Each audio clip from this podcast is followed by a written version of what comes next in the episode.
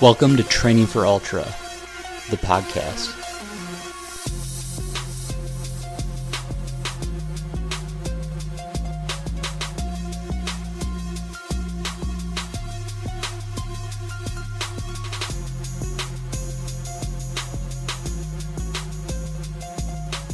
Welcome to episode 58 of the Training for Ultra podcast. My name is Rob. I also go by Training for Ultra and I have a really fun episode, so we get to talk a lot of CCC. Um, I don't do like a direct race recap.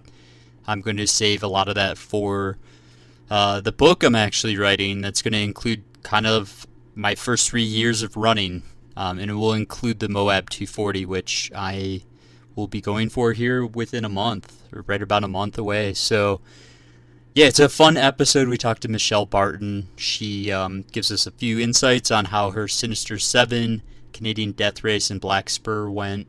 And then we kind of just chat about CCC. I'm also joined by the ninth place female, Amy Leadham. She runs for Sufferfest Beer and Goo, and she's becoming a, a friend of the show. And it's always fun to hear her insights and having run the same course the same year, doing the same reroute uh, we could really hit it off and and hopefully you guys get some fun insights there. But again, this this race CCC was a dream race of mine ever ever since back in the day seeing a Billy Yang video on it on YouTube, and uh, I'm just super thankful to have all the logistics, you know, to have gotten out there. Bigger than the trail, Tommy Byrne's charity helped fly me out there. And uh, yeah, it was a really quick trip, but it was a, a very successful trip, and I take away a ton of great memories from it, and just appreciate everyone's support. I I almost read, I want to say I read every single message, and there were just tons of them, and I'm very very appreciative, and uh, I I was happy I was able to crush middle of the pack. So that's all I'm capable of doing right now. That's all I could ask of myself, and it was really nice to get out there and execute because I did not sleep very well. I was still on Denver time pretty much in Chamonix, um, which ended up really helping the second, like the later part of the uh, climbs during CCC. So, yeah, if you haven't heard it yet, I mean, I came away and within 24 hours um, felt like my recovery went very, very well and uh, I had a, a, a big opportunity, a big opening here to do the Moab 240 to close out not only my my three years of running, but close out the year. I'm planning to take four months off after it, but it is just I see it as the ultimate test of myself physically, mentally, emotionally. So I'm assembling a crew. I'm assembling some pacers. I might try to sprinkle in one or two kind of exciting surprises into the race for you guys. I'm going to try to share the experience as much as possible, but I'm very, very thankful, you know, to be feeling 100% and ready to literally give it everything I have. Um, it's pretty rare to have the opportunity to see to test myself in distance and see how far I can go. It's it's what it's been about since day one. I've never been about how fast can I run? Can I qualify for Boston? I don't care about that kind of stuff. I'm much more um, eager and interested in doing ultras, being out there in the community. You know, not not hurting myself. Just you know, a lot of easy running and enjoying running and. Uh, but in the back of my head, ever since day one, September 15th, 2015, I I've been I've had a nagging question: How far can I run? How how far can I run? And at this point, I'm ready to test it, and I think Moab is probably the safest uh, place to do that. So 238.3 miles and uh, it's going to start on a Friday morning, October 12th. And I'm going to share the experience and we'll see how it goes. So I, I appreciate the support. Wanted to thank the sponsors really quick, and we do have a new one. So I'll start off with them Candice Burt, Destination Trails. They put on awesome races. So they put on the Moab, they put on Bigfoot in the Tahoe 200, and just a, a plethora of really great races. So I'm I'm very proud to have them as a uh, a new sponsor. Want to thank Hammer Nutrition. Uh, it was awesome seeing Brian Frank out there in Chamonix. He took me out for lunch. He was super super helpful and and let me really relax because I didn't have much time before the race. I had less than 24 hours when I got into Chamonix to really put on a game face and get prepared to do everything. So big thank you to Hammer Nutrition. If you haven't tried them out, feel free to use my promo code 252888 and you'll save 15% off your first order. And Sufferfest Beer, they've been a sponsor of this show from just about day one. Big supporters. Love talking to their athletes. It's cool to talk to Amy Leadham here and uh, highly recommend. I think beer of the year to try if your trail runner is FKT. Uh, Sufferfest new beer. So they're they have a big distribution in California and Colorado, and you can also order online. And if you're trying to figure out where it is, just check out their website, and they have locations of retailers. And last but not least, you know, bigger than the trail, Tommy Byrne, huge, huge support, and very thankful that they helped me fly out to Chamonix. One of the common questions I got was how much does this all cost? And I mean, truly, I don't know. I wasn't tracking it that closely, but I do know a giant chunk of it was covered by Bigger Than the Trail, and it would have been very difficult, you know, with a newborn and a toddler um, and everything else. So, big thank you to those guys. Um, very thankful. But lastly, big thank you to the Patreon supporters. You guys are awesome. Uh, we're up to 39, so we're going to get to 300 here eventually. Uh, Sean is the newest Patreon supporter, along with Cecilio. You two guys are awesome supporters. Truly appreciate it. Um, appreciate all the Patreon supporters, and you guys know who you are. We have great conversations on our close Facebook group, and couldn't do it without you guys. And last but not least, actually, is the uh, Training for Ultra Challenge. So we had that on Strava and then I put on a, a, secondary one within the Patreon group. And Dave and Lori are our two winners, so we'll speak with them hopefully next episode, maybe an episode or two from now. Um, but Dave and Lori put in 25 miles for the Training for Ultra week. That was my first challenge, and we'll have a Training for Ultra challenge coming up uh, again in a few weeks. I think it's going to be a timed weekly challenge. So no matter if you're biking or running or what you're doing if you're active for a certain amount of time i think will be the next challenge but i'll keep you posted on that. And dave and lori i owe you some gifts so i will reach out and make sure you either get a hat or a shirt or whatever you want from uh, the training for ultra website. So thank you guys for participating and let's get into the episode. It's been an unbelievable summer you know, we've all had some really great races. We've had bad races. We've gotten through it. Yeah. You know, we still have, you know, some good ultra running into September and October. I think those are actually the two biggest months of ultra running races. Michelle Barton joins us again, Cheetah Mermaid. Michelle, how are you doing? Hey, Rob. I'm doing fantastic. Thank it, you. I'm so excited for you, though. It's oh, been epic following you at the CCC and – it's just been it seems like it's just getting more exciting. All these races happening as we speak right now. Just keep layering them you know? The, i'm feeling a 100% and you seem to have figured something out too. I'm really proud of you. You know after Thanks. sinister 7 you know it was a rough one. You'd been on hiatus yeah. for a while in the 100 mile spectrum and like you yeah. you figured something out. I mean let's start there. Let's not even go into CCC yet and all that stuff. Let's let's talk about.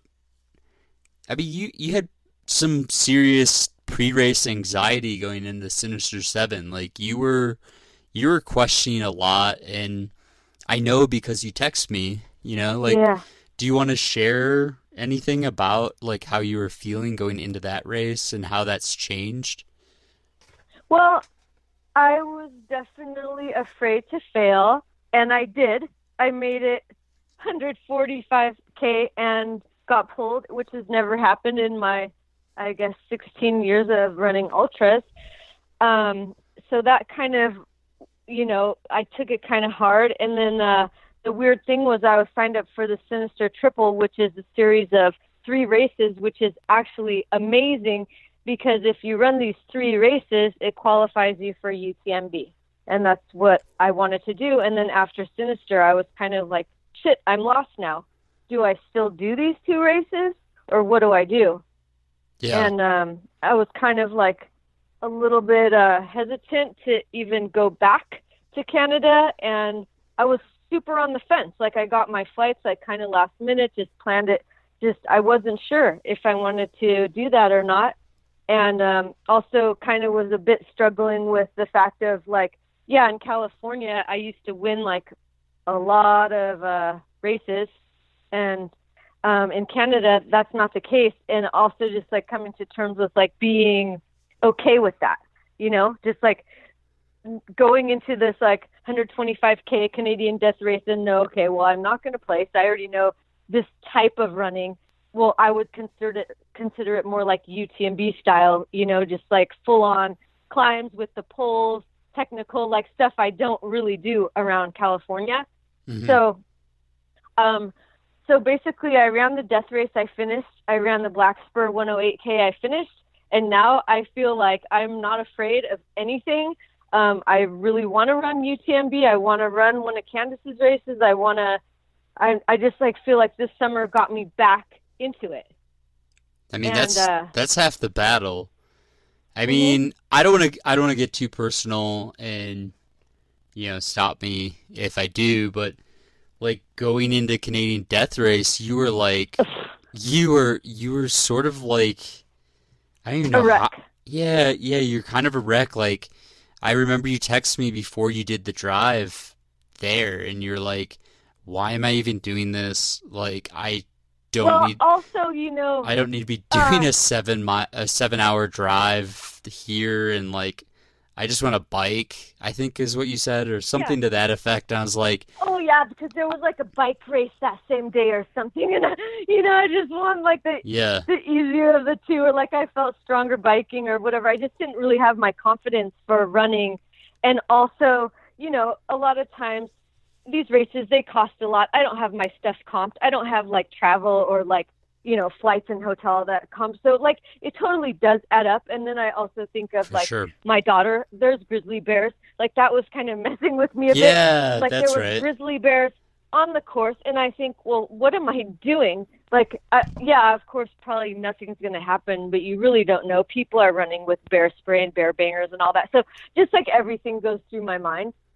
Yeah, um, for sure. So I... I was kind of freaked out, but then like, but the morning of, you know, I was fine.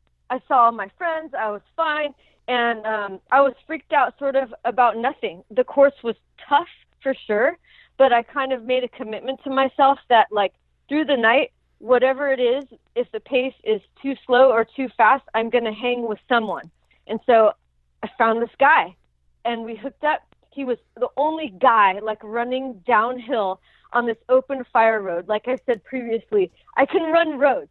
Canadians, they don't really like that. Like um, at the end of each race, Brian Gallant, the race director of this Sinister Triple, will send you a survey, and everyone's like, "Less roads, less roads," and I'm like, "Give me the roads!" Like I don't care if it's pavement, I don't care what is. Like get rid of all this crazy technical ropes and rocks and stuff just for like a little bit.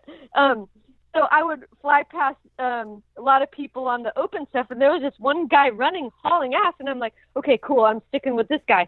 So we ended up running like all the way to the finish together, which was awesome because I just wanted to be with someone, knowing that there were bears and there, you know, I just I felt like at the Sinister Seven that was my huge downfall. That um, in the entire nighttime there was nobody. I was alone. I lost. That's where I lost my race and I knew it.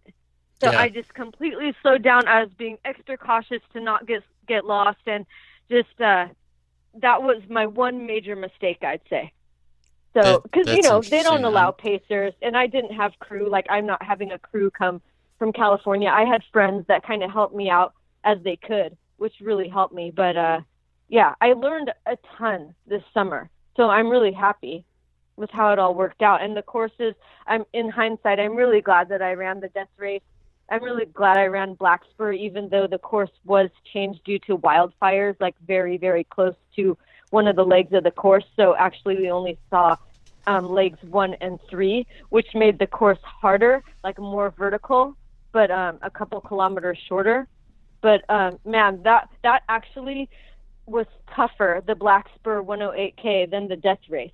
Even though it was shorter, it was way tougher, just crazy technical. And having to do this loop number one three times was like, oh, brutal. But then again, I hooked up with these two guys, and we were all just like together. And I think that helps so much. Like, you don't plan it. It's just like I was going up this climb it was super technical. We were gaining a, a ton, had the poles.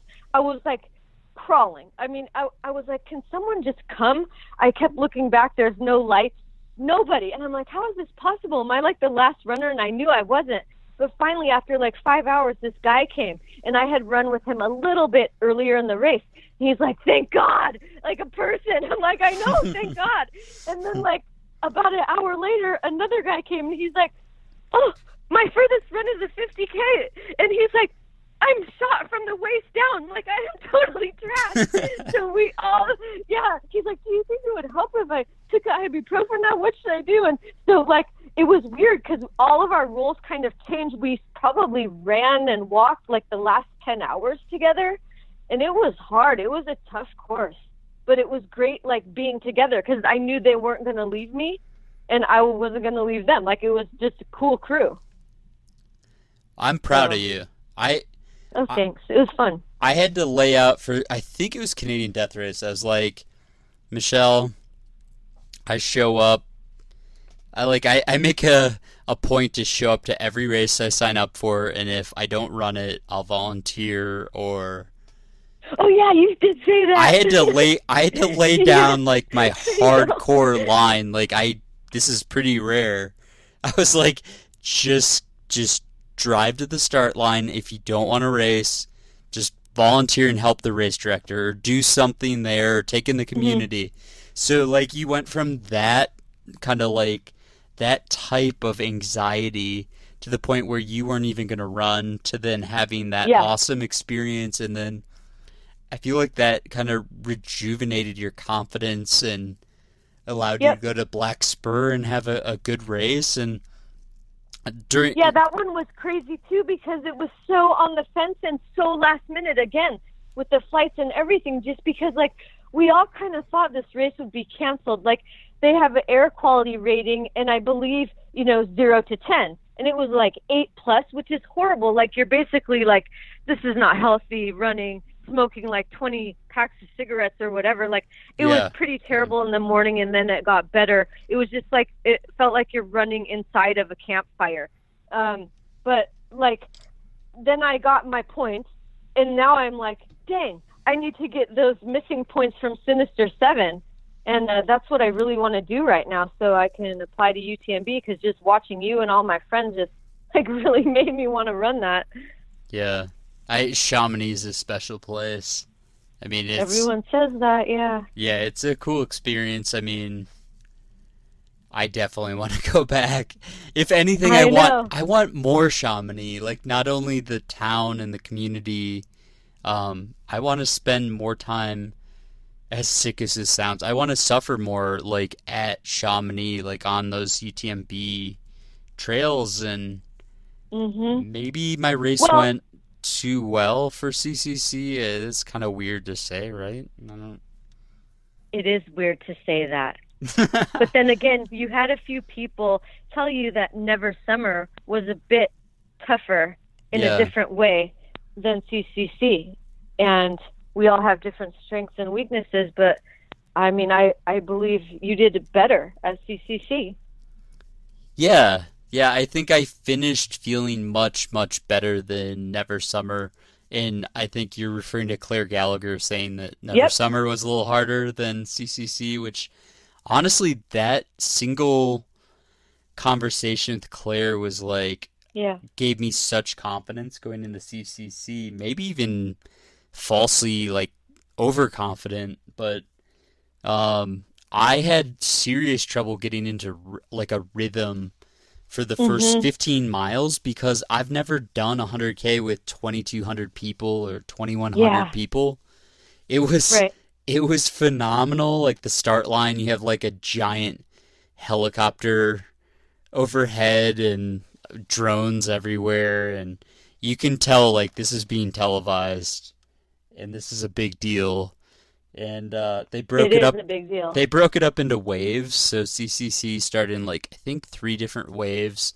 So you never knew exactly like your position. But I'll tell okay, you what. I did not know that. Yeah, I think I think that was new this year, but I couldn't understand the countdown. I heard I I know tiny bit of Spanish, and I guess so in Italian they were saying ten, and then so like everyone was getting excited, and I didn't know what was going on. Honestly, for the start line, oh. I could surmise like, okay, well, we're a giant pack of a thousand people here. I can just watch and uh, kind of go with the flow. But right. the first fifteen miles, yeah, but you can count to you can count to ten in Spanish or count backwards, right? Yes, yes, I can, but they okay. are so quick and. Gotcha. I mean, I was stressed out because I met my crew. Um, Jamie, who I just totally randomly met, who right. ult- ultimately became super crew. Honestly, she uh, delivers babies, so uh, if you need cr- if you need if you need crew, get someone who can operate under extreme pressure because then like a CCC tent for crew is like no big deal and she's like the ultimate level-headed logical thinker. But I couldn't yeah, find but how does that happen? Like you met her on the airplane and then she decides to crew you the next yeah moment? Yeah. Yeah, that's yeah, crazy. her runner brought two people and you can only have one person crew you. Yeah. And you have true. no you have no drop bags at CCC, so it's 100k with oh, no drop bags. Oh, I didn't know that either. And I'm the weirdo with like you know the Hammer Nutrition diet uh-huh. for racing, so I have this giant bag of Hammer Nutrition stuff and like a lot of really important gear that should have been given to her the night before, but I was just like ah, like you know I'm gonna hit the hit the sheets like I'm exhausted. Like I don't want to have to get on a bus and give you this. So I'll just give you it. To, uh, you know, the next day by the start line, I'll be in the middle of the pack, um, mm-hmm. and I'll just you know I'll be on the far right side. Well, we show up and they're like, nobody but runners is allowed on the far right side. So I'm like, oh, oh, oh no, and oh. and my phone um doesn't work for wherever we were.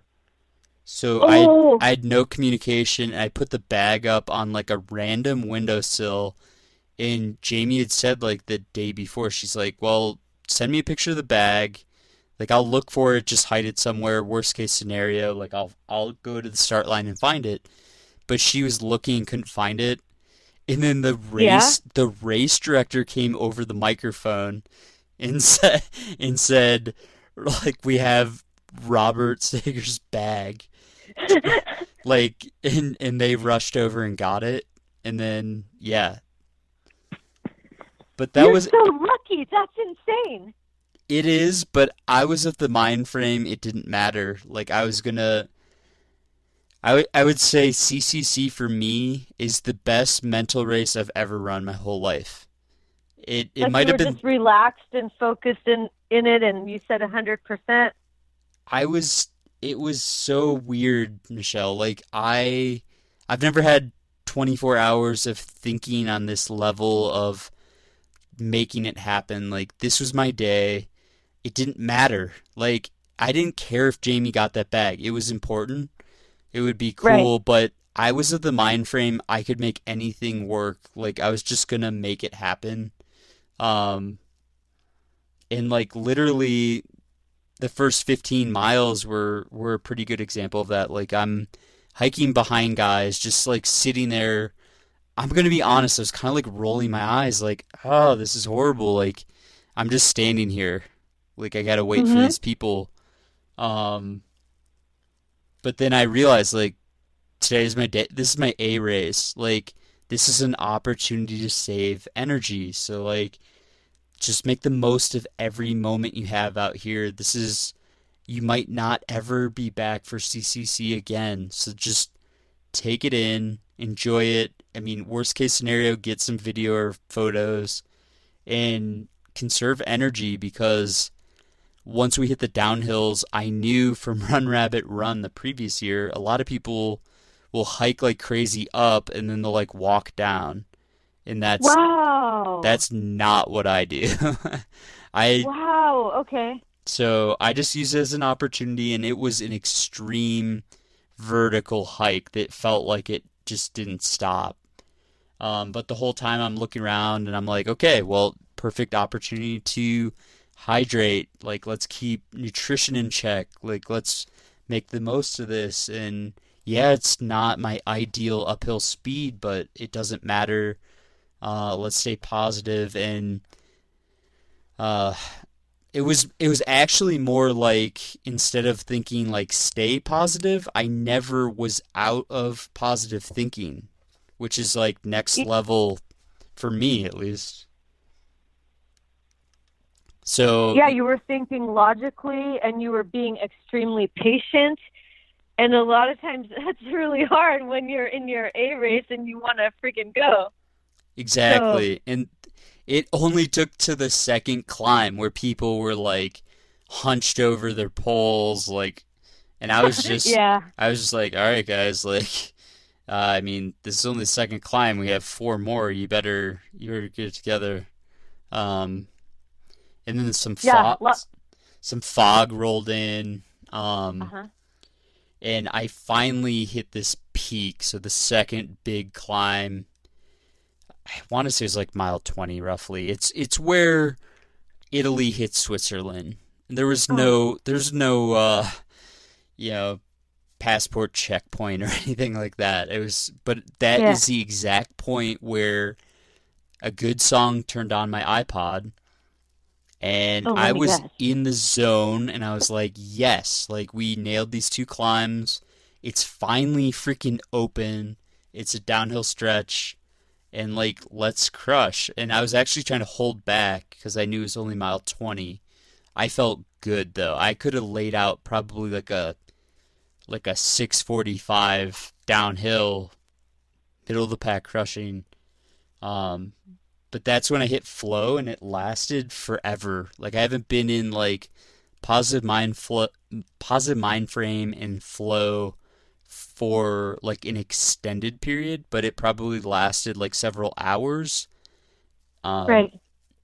And that was even through some like seriously rainy, muddy stretches. I was still in flow, like ice skating down mud stretches. but now, how cold was that? You know, I mean, UTMB this year, I heard it was kind of stormy, and last year was very stormy. But like, I guess you were completely prepared with all your gear. I was, yeah, yeah, I was comfortable. I was prepared because because it's mandatory gear, so I had to have my coat on me. I had to have waterproof proof gloves and all that other stuff. But I was just like in the zone. Did you have any dark moments? Like, what would you change in hindsight, or nothing? Like, what? I had. I know all these races leading up prepared you and stuff, but did you have any? I had no dark. No, no, that's uh-huh. the weirdest thing. I had no that's dark. That's not normal. I had no dark moments. I mean, there was one stretch at mile fifty-seven where it was super foggy. We're at the, you know, basically just the top of this climb and it's like a steep downhill descent and it's a rework of the course. So it's not even the actual CCC course normally. And it was mm-hmm. the rockiest, rootiest, treacherous downhill section of half half a mile down I've ever done my whole life. And I was probably I don't know, 5 or 10 minutes in, I'm just thinking how the heck does someone like a Hayden Hawks or a Claire Gallagher right. handle this? Because if you run, you will. There's potential death. You know, like you could tumble for a long time on this stuff. And okay. I come across a guy who there's two other guys next to him, like, hey, he's in bad shape. What do we do? do you, does your phone work? And I'm like, my phone doesn't work. I'll go to the next aid station. And like as I'm running away, uh, running away, I'm like, okay, what's your bib number? Okay, like I'll give the next aid station that information. And so like my darkest moment of this like treacherous yeah. downhill, I was more like concerned for someone else's well being and thinking like beyond myself. So it, it took me out of that that darker moment and I'm like, I have to keep moving forward for this guy who like my first thought was like, did he hit his head? They're like, no, he just feels like crap. So I was like, okay, that's wow. good. That's good. But it's a bad place to not feel good because it's not going to be yeah. easy for anyone to get to you. But that was mile 57. Amazing. And it wasn't until the top of the ski lift that I got to the next aid station, which was three miles later. And uh, God, it probably felt like an hour later. So yeah. I, I told them, they're like, okay, we'll take care of it. And I blew through that aid station like it was nobody's business. I literally made sure she understood what I was saying she got the bib number 3550 and boom like i don't even know if i filled up water i might have had water while i was telling her and i was in and out within less than a minute because i knew like 20 hours was approaching right right yeah you cut it close there yeah i mean i didn't expect there to be an extra mile and a half at the end Right. I'm really glad I didn't just say, well, I can just hike it in. You know, 20 minute 20 minute miles will get me in sub 20 because if I had thought that um, yep. I, I would have totally missed it. But it was it was a hard position to be in for those last roughly 4 miles because the first two were so treacherous. If you push, right. if you pushed, you would. I mean, I literally, I would have uh, risk serious injury. There was occasionally one person who could get through it, but I just it wasn't worth the risk to me and I don't know. Yeah, I, you've been really smart about it. Yeah. Yeah, I mean, I felt good. I felt like I had legs to run the whole race, which is kind of rare and yeah, yeah, you were actually running the last few miles because I know you had to push the pace. Yeah, I I was so I'm headed down and I'm like, okay, I have a mile and a half left. Like, this is in the bag. Just don't do anything stupid. Don't trip and like puncture your knee or something, because that's mm-hmm. actually common there at that race. Um, and there's a woman just sitting on these rocks, and she's like, "Yeah, you have 5K to go." I was like, "Wait, what? No, I have like a mile and a half to go." And she's like, "No, yeah. you have you have 5K." and I think she worked for the race. I was like, oh my gosh! Like this whole time, kind of in my in the back of my head, I'm like, well, 20 hours is out. Like that's not gonna happen. And so mm-hmm. I just I just like the whole day. I mean, that was maybe one negative thought, but immediately I was just like, keep moving forward. Just everyone has to do the same s- stretches. Like, so the ultimate goal of like top 500, I'm thinking like everyone has to do this and if anything like i hit harder stretches and i was like huh like this is to my advantage like everyone's going to be mentally down on themselves here but i am not because like this is my opportunity to make up some time because i'm going to be positive about it but yeah i looked down at my watch i had a mile and a half to go and i had 19 minutes i just told myself honestly, I was like, you're never gonna race CCC again. Like this is this is your one chance. Like if you come back to Chamonix, it's gonna be UTMB or it might be TDS, mm-hmm. and I'm like, this is your one opportunity. You have to make it happen. And so, I don't know how my quads, you know, got loosened up, but I dropped I was running about an eight and a half minute pace for the mile and a half down, which yeah, after twenty thousand feet of gain, uh, yeah, I, that's I, crazy. I would say I dug deep, but I didn't dig that deep. I I did what was needed not to like blow up the last mile, um, mm-hmm.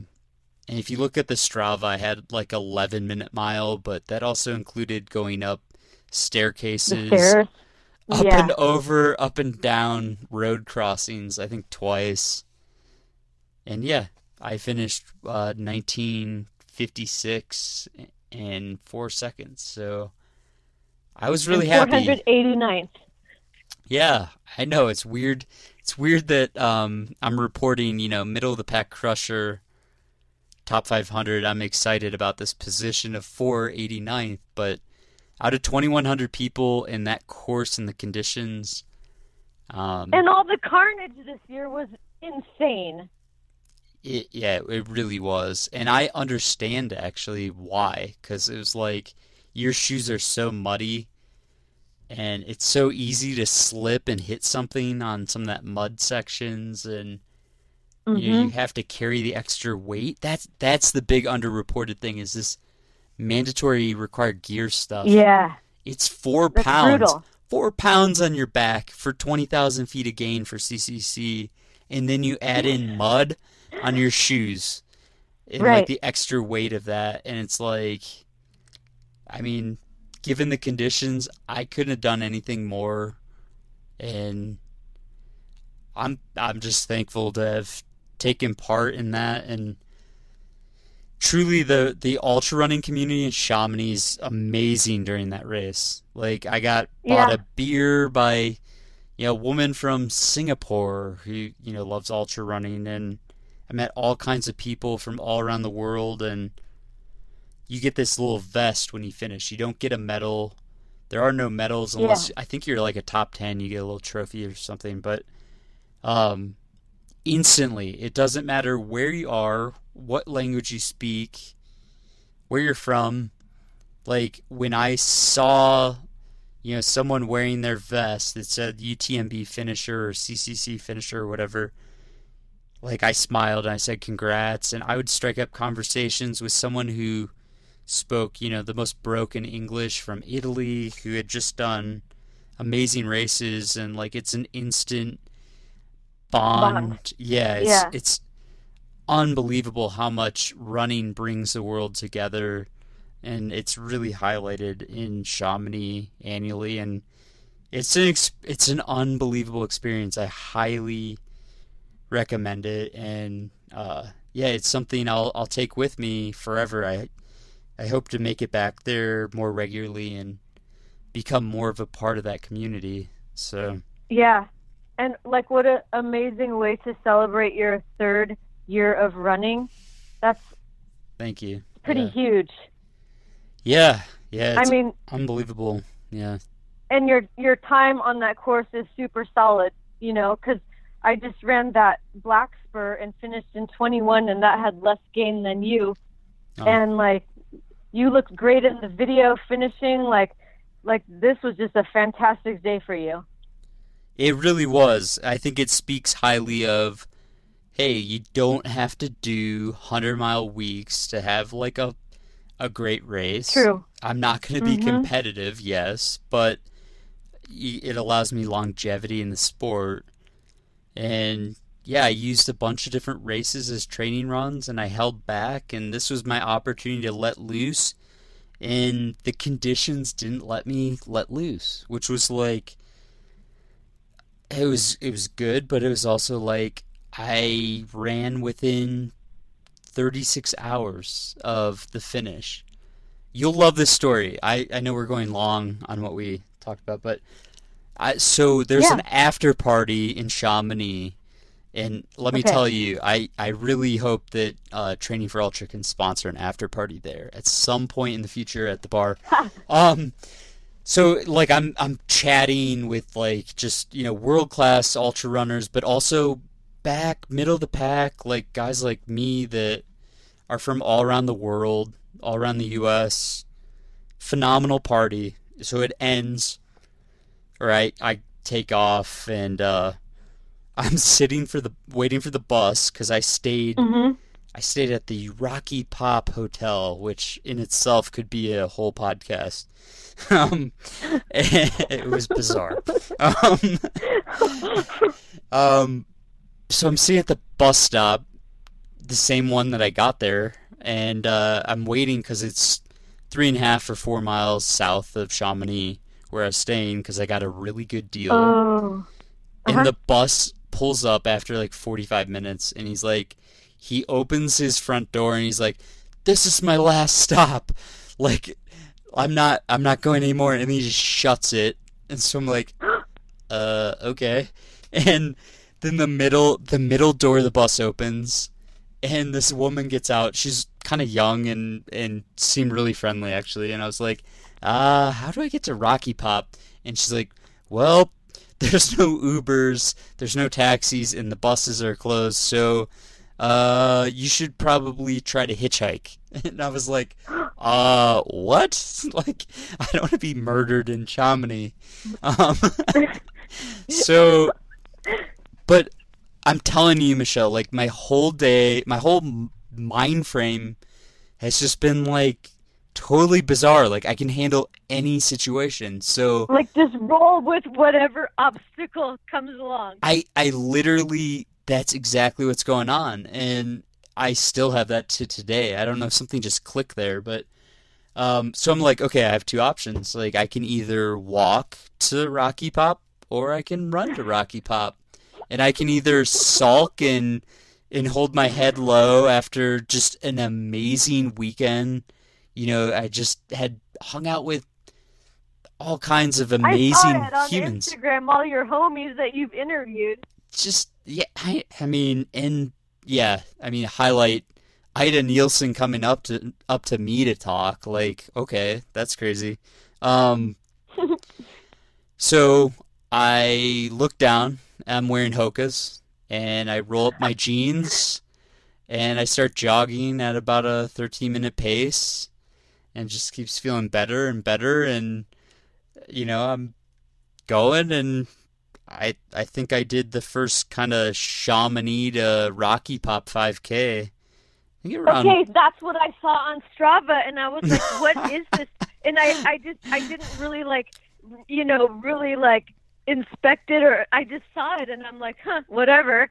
Okay, like running again. What what was truly special about it was okay, it was well lit, it was beautiful, it was just paved path along the river. Not a single person I literally I don't think I saw one car or anything. So it was like time to meditate and reflect on not only how Chamonix and CCC went for me, but like it really it was like deeper than that. Like it let me reflect on three years of running, and it was sort of emotional. Like you know, being able to to think back. Like that on... was more emotional for you than like the finish of CCC. Yeah, yeah, totally. Because I was relaxed. I wasn't worried about time. I hadn't run for 19 and a half hours. Um, like I, I find it was just beautiful. Like there was the full moon, and I I wrote about this in in the book I'm writing. But there's like a full moon that's you know lighting up the the snow on on Mont Blanc, and I'm just sitting there thinking like thinking about my dad and everything he's gone through, and how he's now training for a marathon, and it's just hard to comprehend. You know, having just yeah, finished that, that race. Gave me the chills. Like I can just kind of like visualize that. Yeah, it it gave me the chills, and I was just thank I was. It was such a deep level of like thankfulness that I had found running, and I was running 36 after 36 hours after like arguably one of the hardest 100Ks and my legs didn't hurt like I felt great and I was running and I was running in jeans and it wasn't chafing so, um, yeah, it was a special experience for me. Unexpected, totally, totally unexpected, but yeah. one of those like it'll just stick with me the rest of my life. Definitely. When did you first speak with your family? Like after you finished?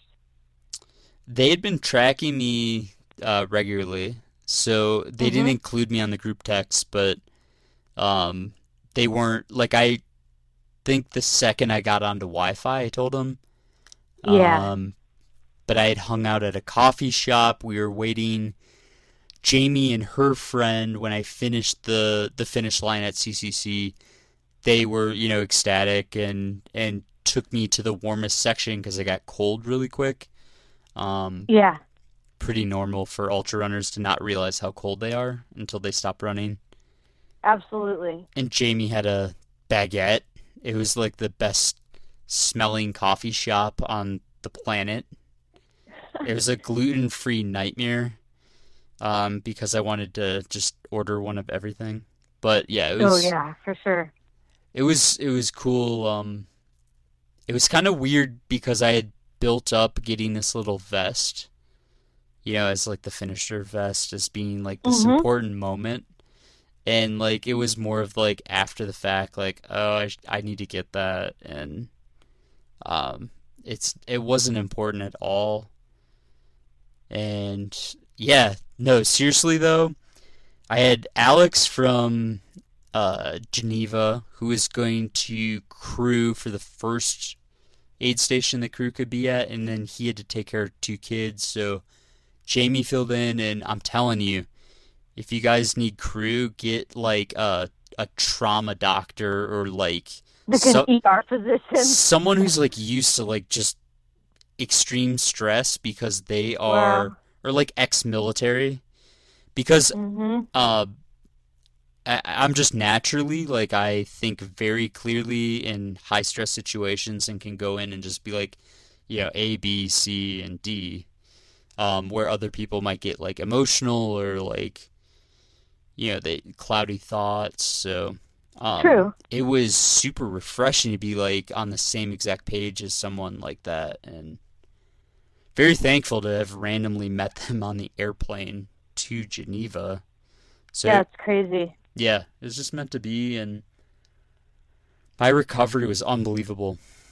So I don't want to over focus on my race, but yeah, my my recovery was super fast. I don't know if it has to do with the Chamonix 5K that I crushed, but it could have been that active recovery. I was like, uh, let's see. So I did. I think I ran on Tuesday or Wednesday when I got back.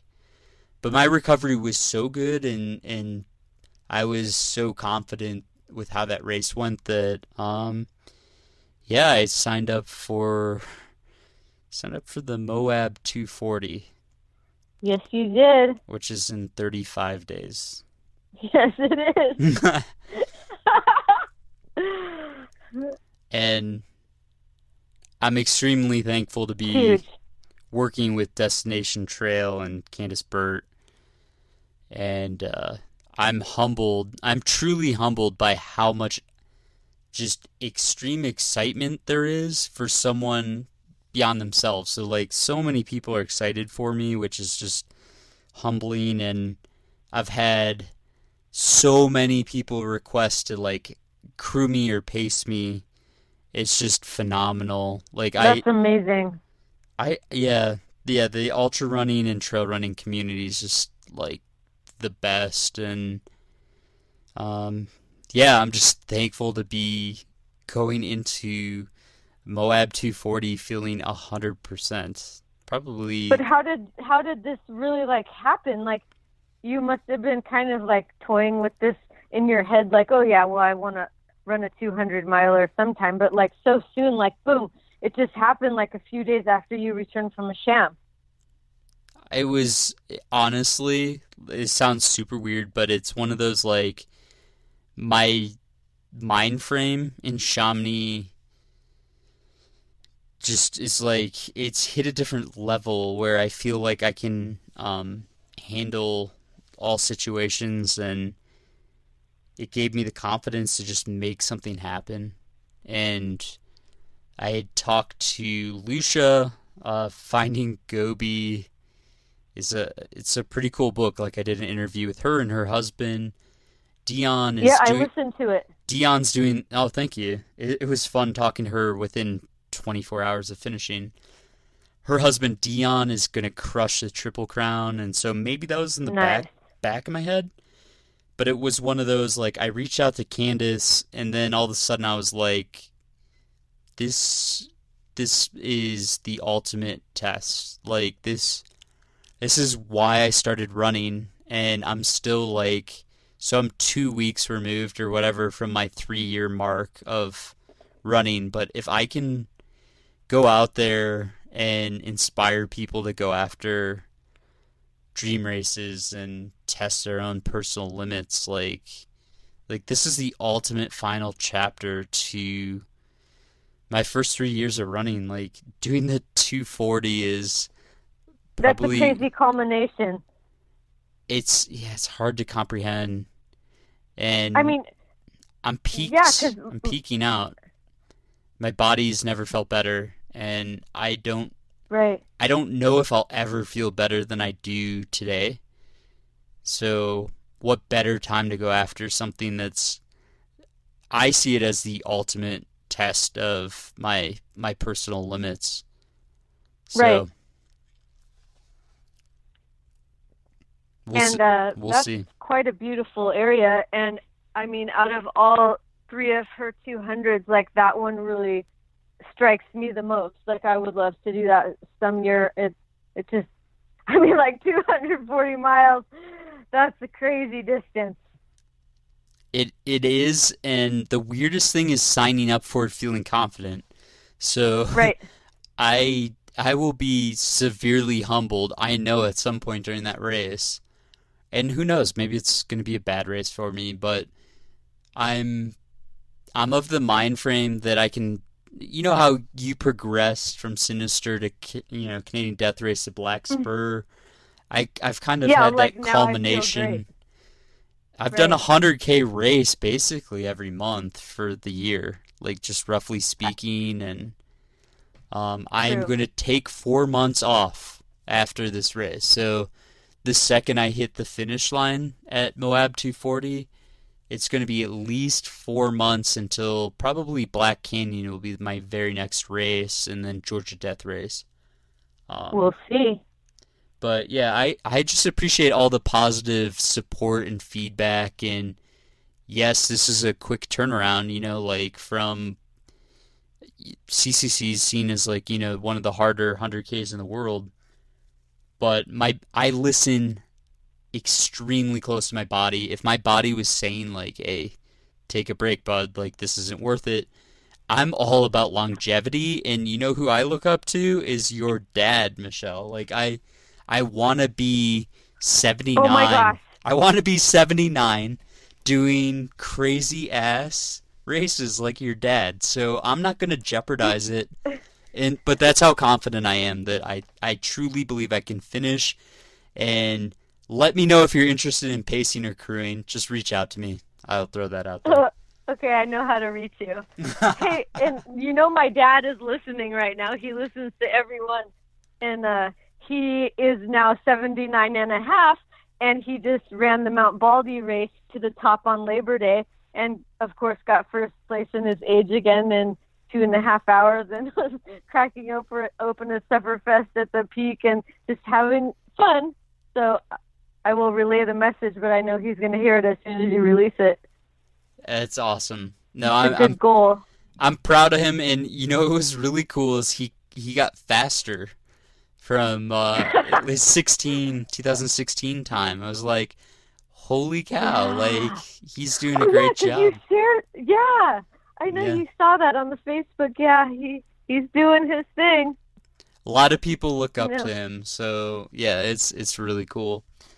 Um, but yeah, I, I mean, I don't want to overly focus on Moab, but it is, uh, it's mind blowing. So like, I looked at, you know, potential times because I have, I've already had three or four people like, hey, we'll crew you, pace you, whatever and I'm looking at the mm-hmm. times, and I'm like, oh, okay, 90 hours. Like I could probably probably come in around 90 hours. You know, who the hell knows? And then I like divide 90 yeah. by 24, and I'm like, oh my gosh! Like once you put it into terms of days, it's like y- your mind just explodes because it's like, you know, right, run for three or four days straight. Um, yeah We'll have a lot more on Moab 240. I, I promise you. But it is like at the top of my mind right now how I haven't been this excited for the for a race ever. Um, That's amazing. Yeah, yeah, it's it's just funny how excited I am to probably probably suffer the worst I've ever suffered, but um, for some weird reason, it's it's like when I initially read Dean Karnazes' book, like I just knew I could become an ultra runner. Like I look at Moab 240, and for some weird reason, I just know I can finish the race, and I really hope the conditions allow, you know, for a reasonable test of that. Um, mhm. And I'm pretty sure you'll come in top 500. That's my goal. Top 500, middle of the pack, crusher. Um, crusher. Yeah, and for the listeners' background, there's only like 125 entrants, but yeah, I, there's still okay, 37, 37 or 36 openings. So if you really want to get out there, um, so there's, tempting. Yeah, there's there's still time. Is there UTMB points? you know, I I couldn't figure it out honestly. You, I don't think there is for Moab. Yeah. Well, yeah. What's weird is we'll there see. are. It's a Hardrock qualifier for the other 200s, but then Moab's like left out. It's like, come on. Well, it doesn't have as much gain and maybe like, not the technicality and stuff, but like the distance is insane. Yeah, that's Same that's with, you know, exactly what I think. Like 40 miles yeah. after a 200 miler. Because uh... like your elevation cumulative at CCC is more than I believe what Moab 240 has. 240 is uh, 30k. So oh, it it's 10,000 more, but Okay, so it's uh, so hmm. But yeah, I'm looking at it as 400k's.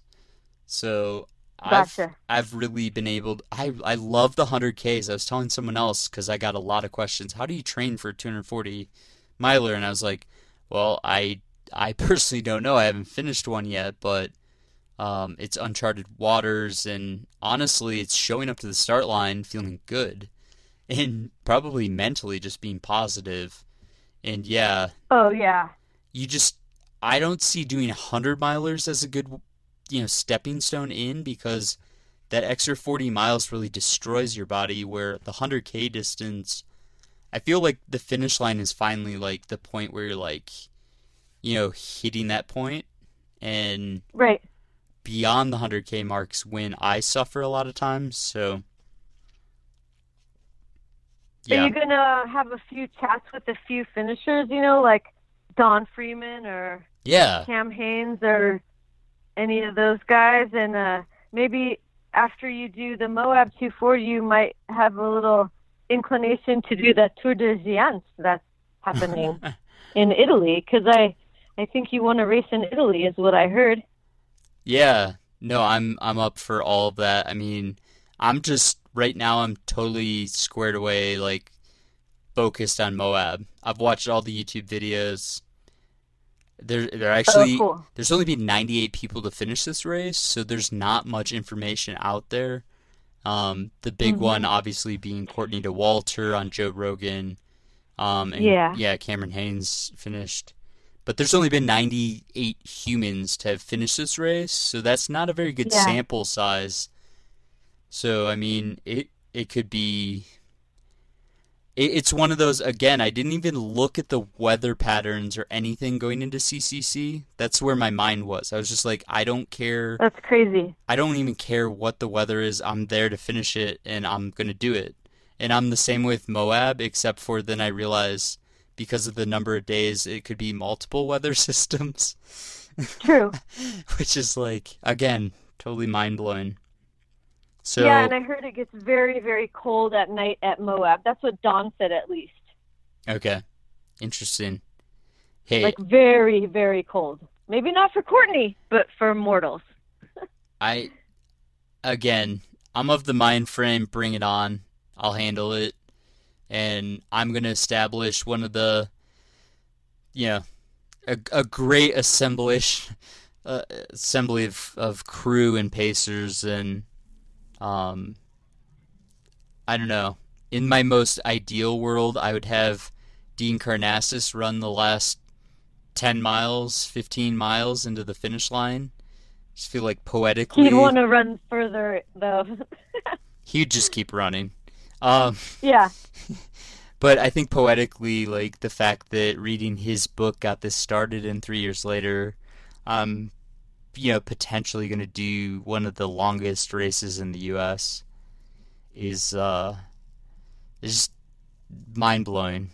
So I'm just really thankful to be feeling healthy, and uh, I'm just really thankful to have a wife that is you know that supportive of me going after this, and the hopefully I can describe a lot of this in the book and inspire people and I don't know. Do you have any any final thoughts? What what races I'm do you have coming I'm up? I'm just gonna say, um, like Moab's gonna be here before you know it. Like thirty few days is like it's gonna be here. You know what I mean? Two weeks. So I got to taper. Start packing. Yeah, yeah. That's what I was telling Candice. I was like, "Hey, we got to make a call here. I mean, just logistically, like yeah. requesting days off and uh, having a crew there." Right. So yeah, I want to finish. I got a message. I get a lot of messages. I don't share enough of these, and this okay. one, this one's pretty cool. I, I don't think I've shared much with Michelle, but I shared this one.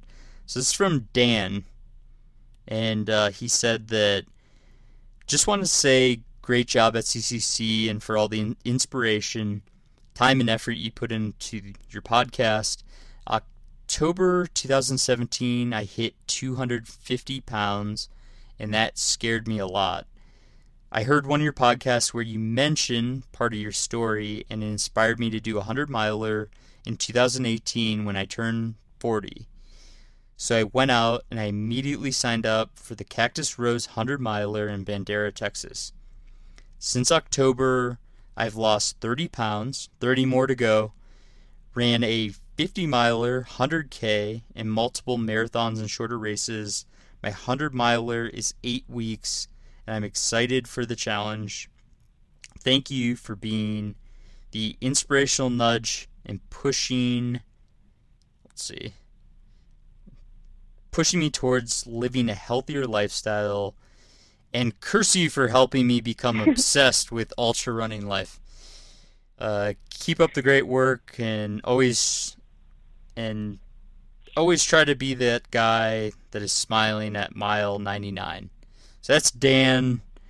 Changed his life by listening to his podcast. Like I just, it's it's really cool. I get a lot of these messages. Maybe not 30 pounds. That's a lot of weight to take off, and and that's yeah. impressive and life changing. Because I I only took 50 pounds off, and I know that really really changed my life. So um, I just want to give a shout out to Dan for you know taking the plunge and I totally relate. Sometimes you just have to jump in the deep end and learn how to swim.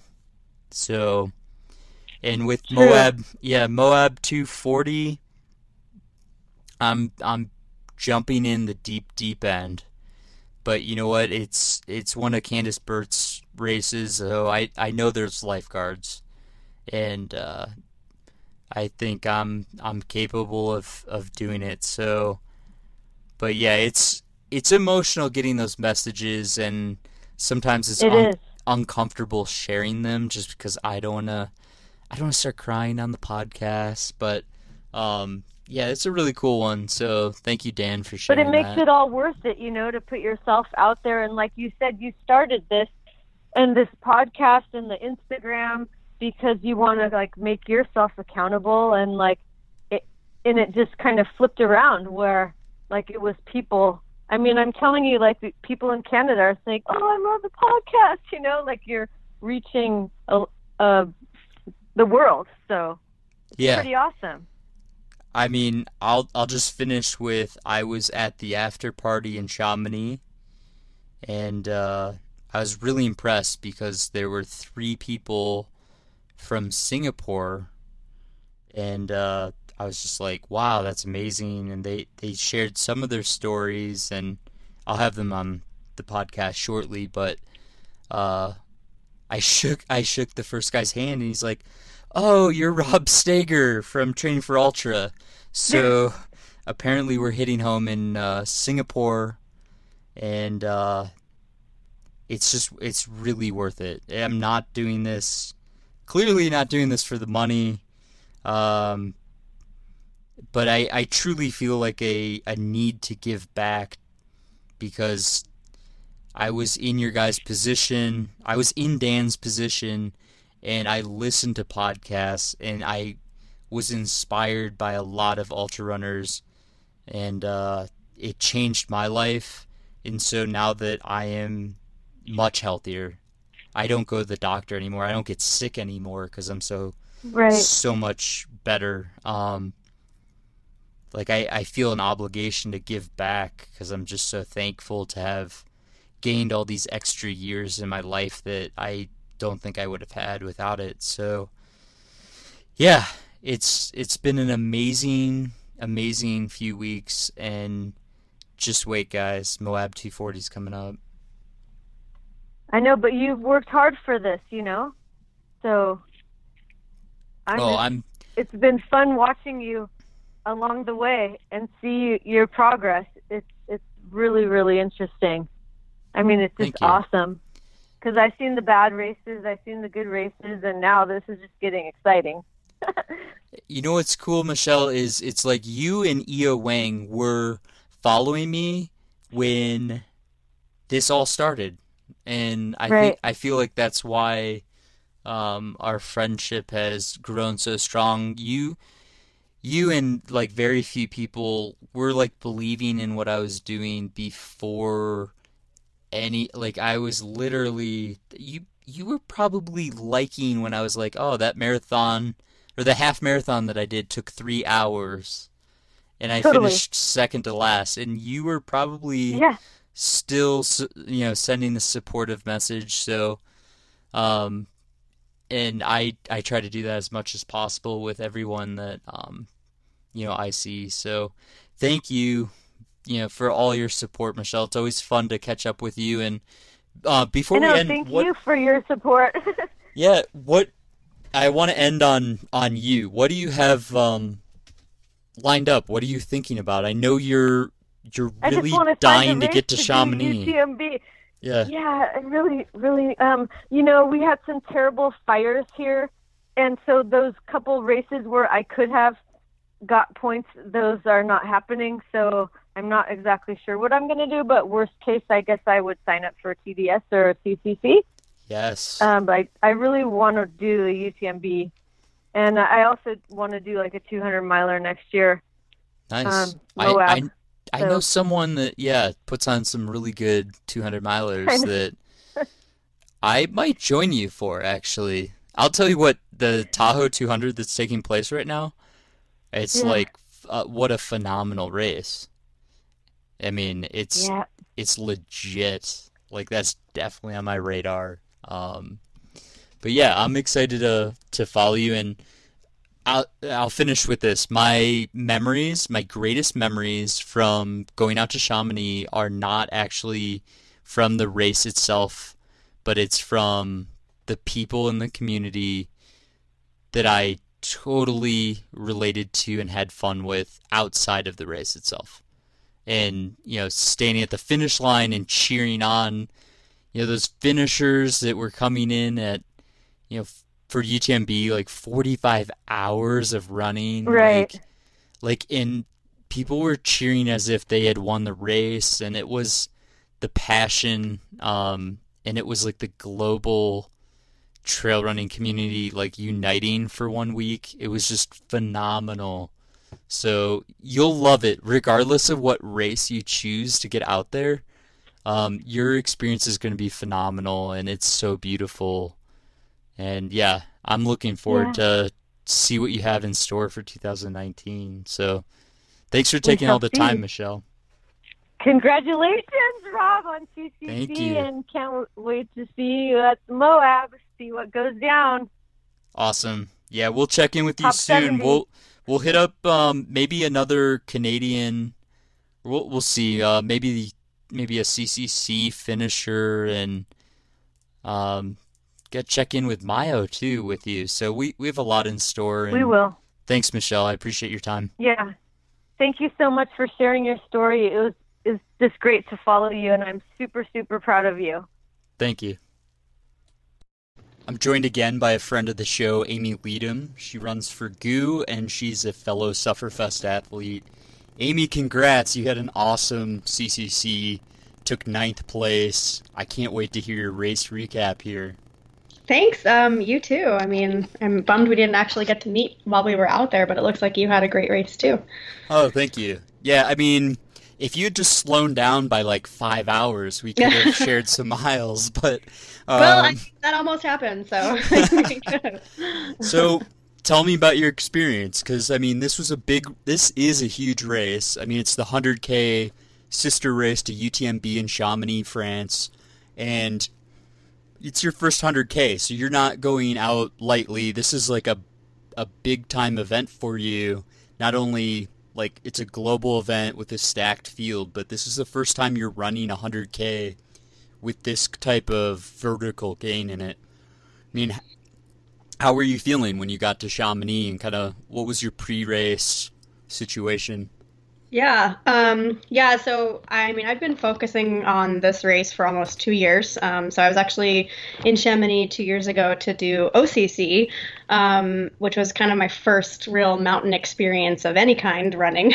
um, and I basically got my ass handed to me by the mountain two years ago. I dislocated my shoulder a couple days before the race, just like running around, you know, playing in all the amazing um, trails, and then um, like fell during the race and had to drop uh, at Vallorcine, which is you know the the kind of last big aid station um, about 10 miles from the finish for all of the different races. So um, I, I kind of been focusing on this race for almost two years, and most of my decisions on, you know, racing and training for the past years have been with this race in mind. Whether it's you know getting enough points to be eligible, to trying to get as much experience as possible to be as prepared as possible for this race. So, um, a lot of build up.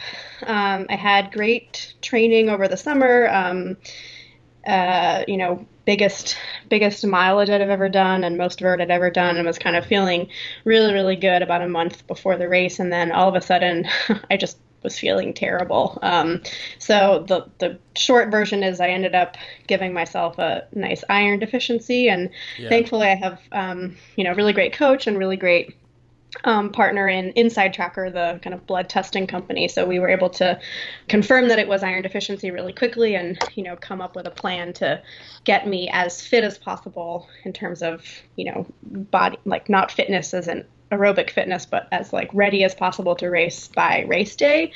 Um, but it meant pretty significantly reducing my my running um, for the entire month before the race, and then working on you know diet and nutrition to absorb as much iron as possible. So, are you um, are you vegetarian?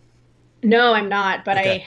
I I had actually been eating a lot less meat over the summer. So, funnily enough, my husband was teaching abroad for the summer, so I was alone and just um, ended up cooking a lot less meat and then was also training a lot harder and had yeah. stopped supplementing with iron. So it was just, it was a perfect storm. And um, I probably should have seen it coming, but I didn't. And it just kind of hit me like a ton of bricks. And, um, you know, that was a really hard thing to deal with, like confidence wise, going into a new distance um, on the kind of, as you said, the global, global stage, not really feeling entirely confident. But um, the week or so before the race, um, we actually the two weeks. So we were in Courmayeur, which is on the Italian side, for about six days, um, and is able to get out on the course a little bit and do some of those climbs um, just to kind of get my legs.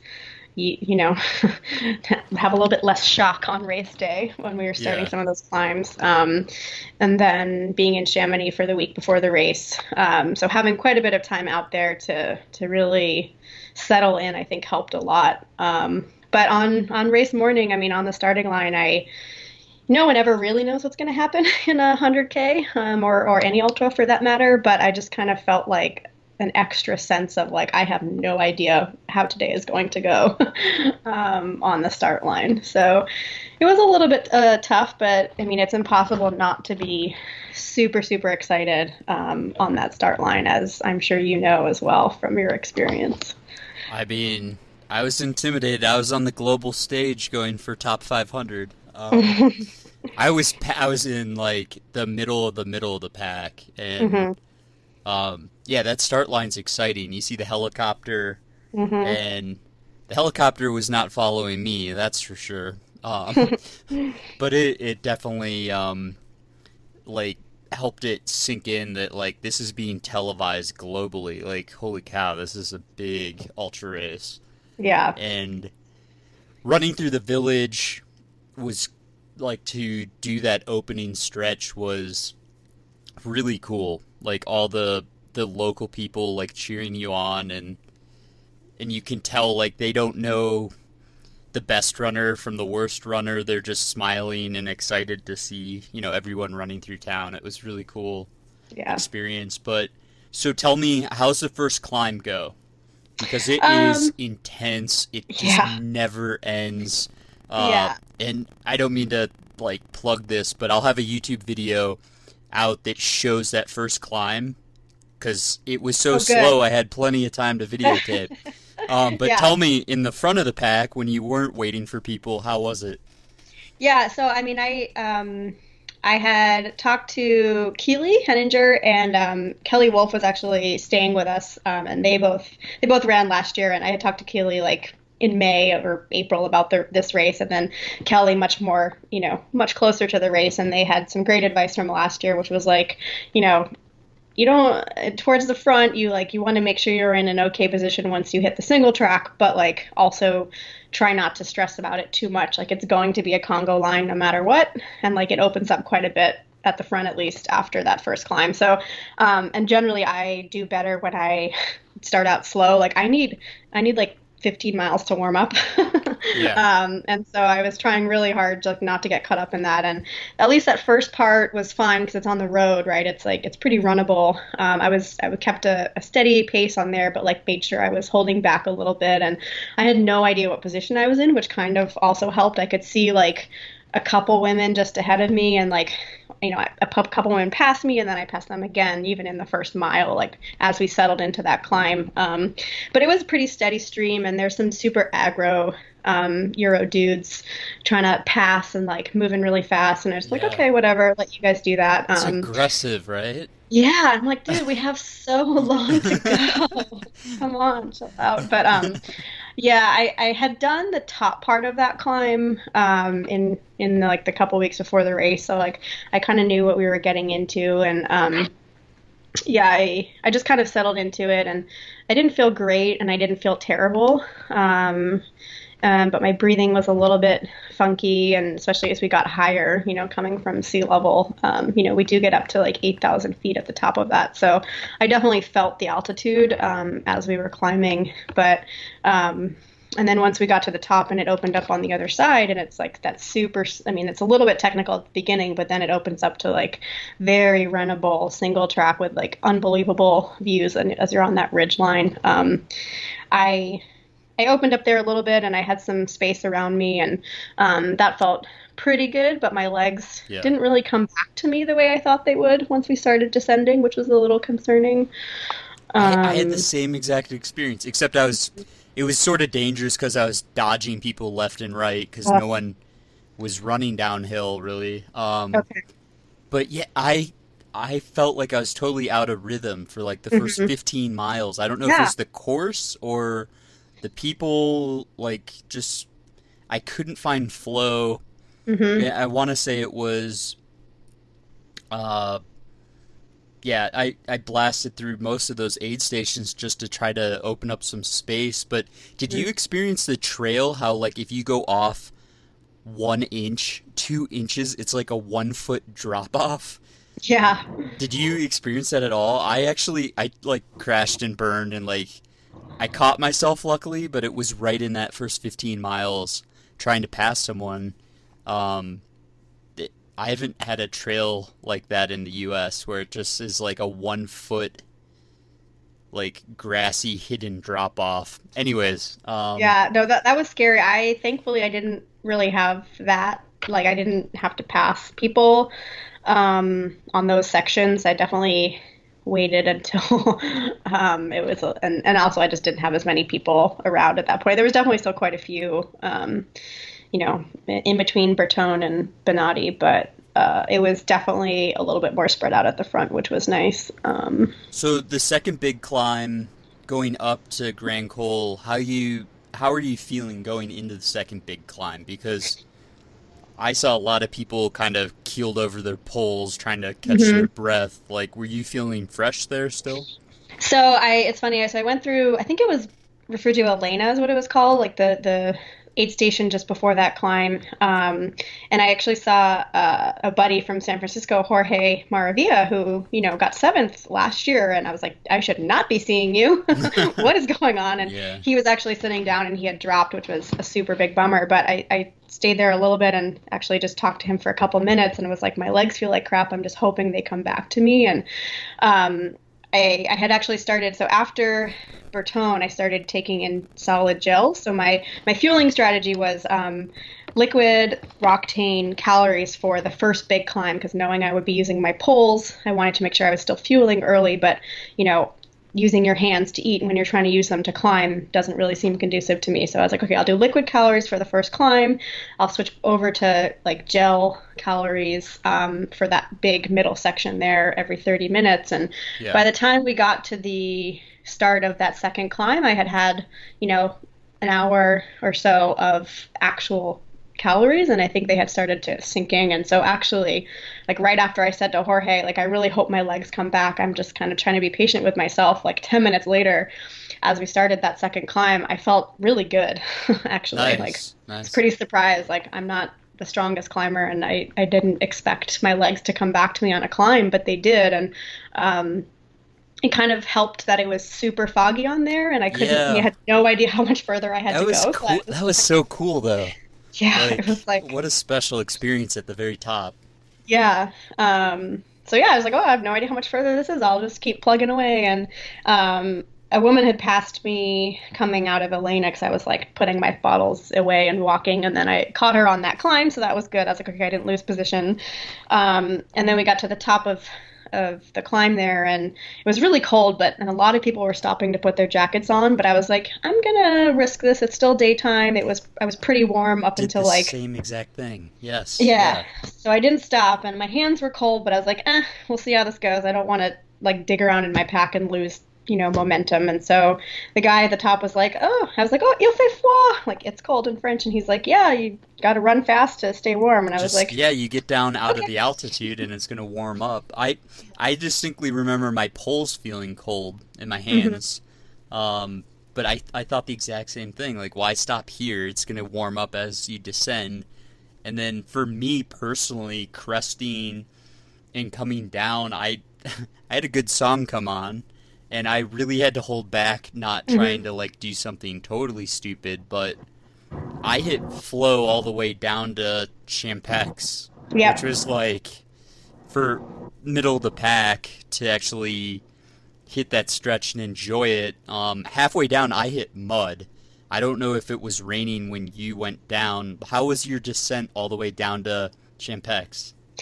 Um, I had a similar experience. It was it was great. Um, I'm a I'm definitely a big downhill runner anyway, um, and that, as you know, I mean, it's like a 10, 10 and a half mile descent that's entirely runnable. Whereas later in the race, as we'll get to later, um, not quite so runnable.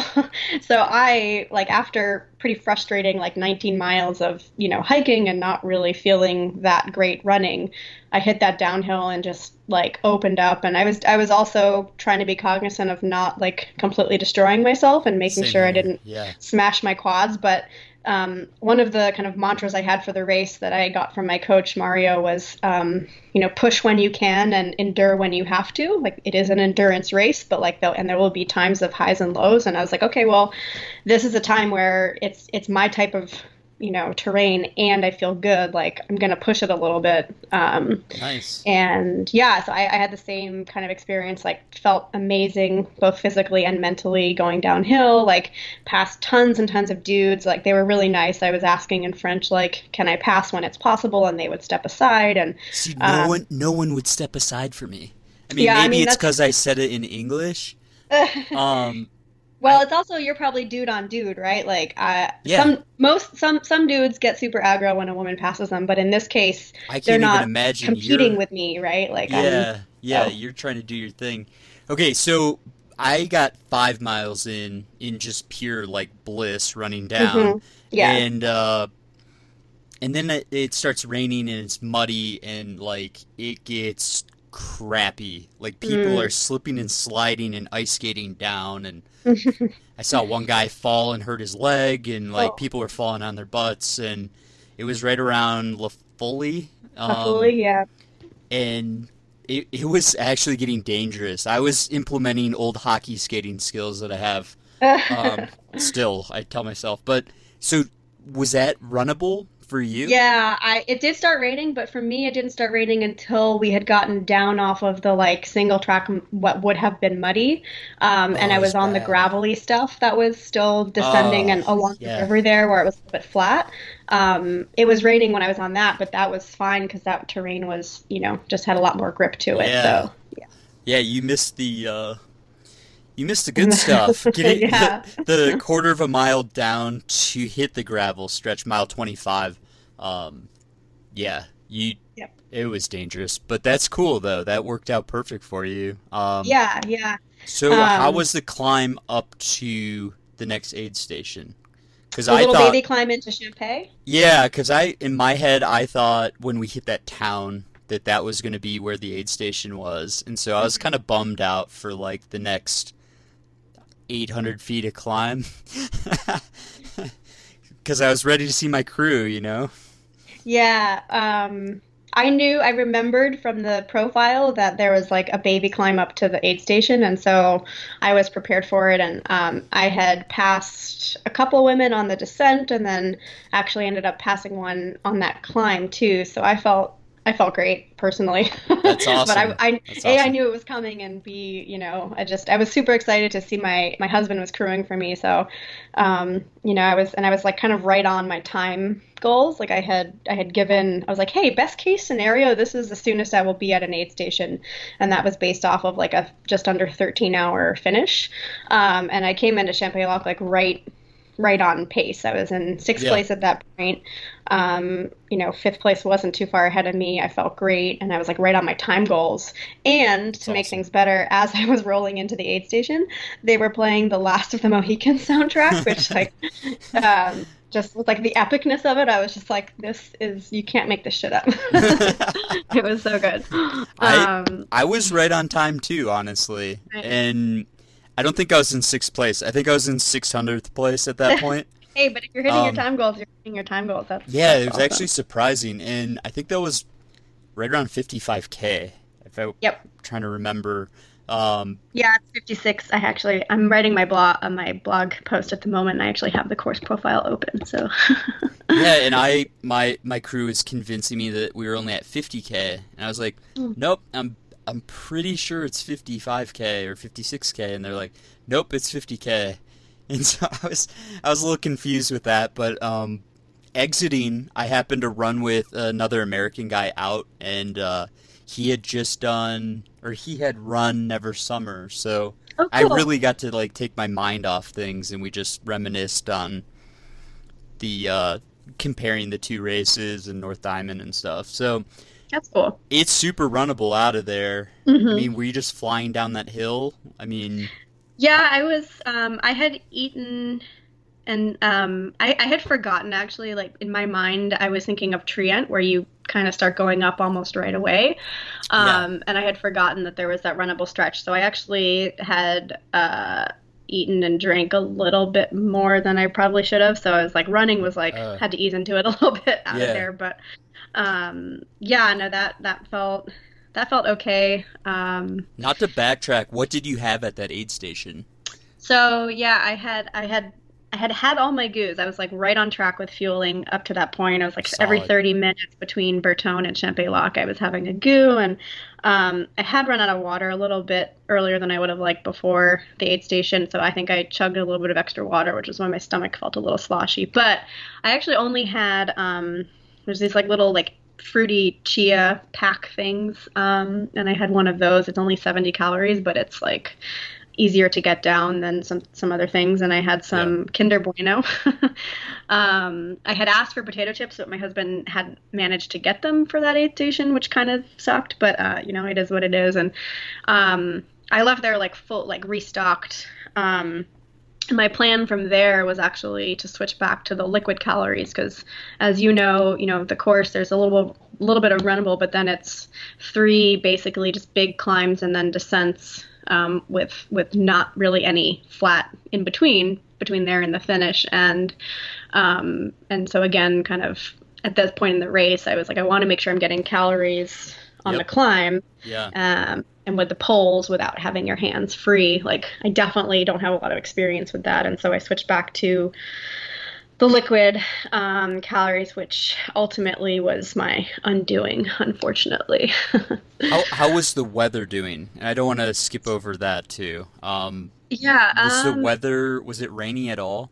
Yeah, so it had been raining. Um, you know, it had been raining for like the pat like probably the last uh, 30 minutes or so, 45 minutes before I got to Champex Lac. And um, my husband tried to tell me to change there. And I was like, I'm warm. I don't want to change. Like, I don't want to put anything on. I'm good.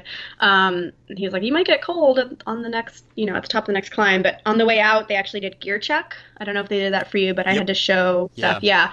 So since I had to take my pack off, I was like, eh, I'll just grab my um, my light jacket. So it wasn't technically my waterproof jacket. It was just like a windbreaker. But I, I took that out and put that on um, and, and had my gloves handy because um, my hands had been cold. So I grabbed that stuff and it was, it was, um, I actually got kind of warm on, on that climb. Um, it was raining for sure. It wasn't like downpouring though. Um, was it real foggy? Um, it was pretty foggy, but at that point, um, during the daytime, the only place where the fog was like around me, you know, was at the top of uh, Grand Col Ferret. Um, other than that, okay. it was definitely cloudy and foggy, but like um, the fog wasn't really an issue until the bit of the last climb when we were um, in the dark. we'll save the good stuff for last. yeah. if, if people only knew. Yeah. Um, so, so, tell me, tell me about this calorie switch up and and what what took yeah what yeah, went down I mean, there? What so, what went wrong? I mean, I I guess I think that you know people have different theories and you just have to learn some things by experience and i obviously i've never done anything this long i've never done this type of climbing really and so um, i think that basically the the liquid calories just weren't absorbing for me, and so I think that's part of the reason I felt pretty bad um, in the first 20k or so was because I had been relying on liquid calories, and once the gels started kicking in, you know, at the at the base of that second climb, that's when I started to feel good. And then similarly, when I switched back over to the liquid calories, um, I kind of started to lose energy, and then started to get a little bit of nauseous from like being under under fueled, and then it's a snowball effect. So from um, Champex Lac to the next aid station at Trient, I managed to get down a couple gels, but I think the the snowball had already started, and um, I was still holding on. I was still in sixth place at Trient, um, but I had moved. I had climbed quite a bit slower than I had wanted, and that descent is is just a slammer, and my quads got just pretty railed on that descent, and Gosh, um, I came those, those, switchbacks. There were only so. There were so many of them. It was like fifty steep switchbacks to yeah. get into the final uh, aid station. There, it's yeah. like, oh my gosh. Yep, so rough. Um, so yeah, it was raining at that point. Like you're at 72 kilometers, and so what I said to I had a couple other American um, people who were out cheering and you know at the aid station and i was like shit's getting real. That's kind of what i kept saying. Um, like i had started to feel not very good there and was like pretty concerned about how much slamming i had just done on my quads. And i i had a couple potato chips there but i should have and i forgot to have the little chia thing that i had. And um, i just didn't I didn't eat in that aid station the way I should have. And um, similarly, then on that next climb, that climb out of Trient oh, um, is so brutal. hard. That's like yeah. a 40, 30 to 40% grade the whole way. It's it's shorter than you know the one previously, but it's steeper. And um, in the energy so deficit, steep. it's just like yeah, it's just, so steep. It's yeah. I, I, got lucky. I don't mean to keep sharing so many of my personal. No, I want to hear your but, story. Um, so I I crushed food at that aid station, nice. like just crushed it. Jealous, and I'm jealous. I felt awesome. Also because I was still on mountain time. so I'm waking up into that oh, climb nice. and and uh, yeah, I had some soup and then I hit that climb and I'm just like, let's do this. Like, and a good song came on. I I don't know why the music was hitting the spot, but I just I listened to some like pretty hardcore rap music going up that climb. but at the base of it, I looked up and I'm like, are those stars or are those headlamps? Headlamps. Oh man. And it's it was because it was pitch dark for me. Yep. And it was kind of mind blowing. And then I just looked three feet in front of me and just kept hiking and listening to music. And I think I probably, that was what made my race, was that single, what was it, probably 3,000 feet of climbing. Nice. Um, That's great. That's, so I mean, you- that's awesome to hear that that's possible, right? Like, that gives me hope that if I can get the fueling thing right, I can I can nail those later climbs in the future. I had a little. Ca- I had a tropical hammer gel that has like 25 milligrams of caffeine. So Mhm. I think it was that combination, and um, honestly, just getting calories in before the Yep. climb because you, we burn a ton of calories on that climb.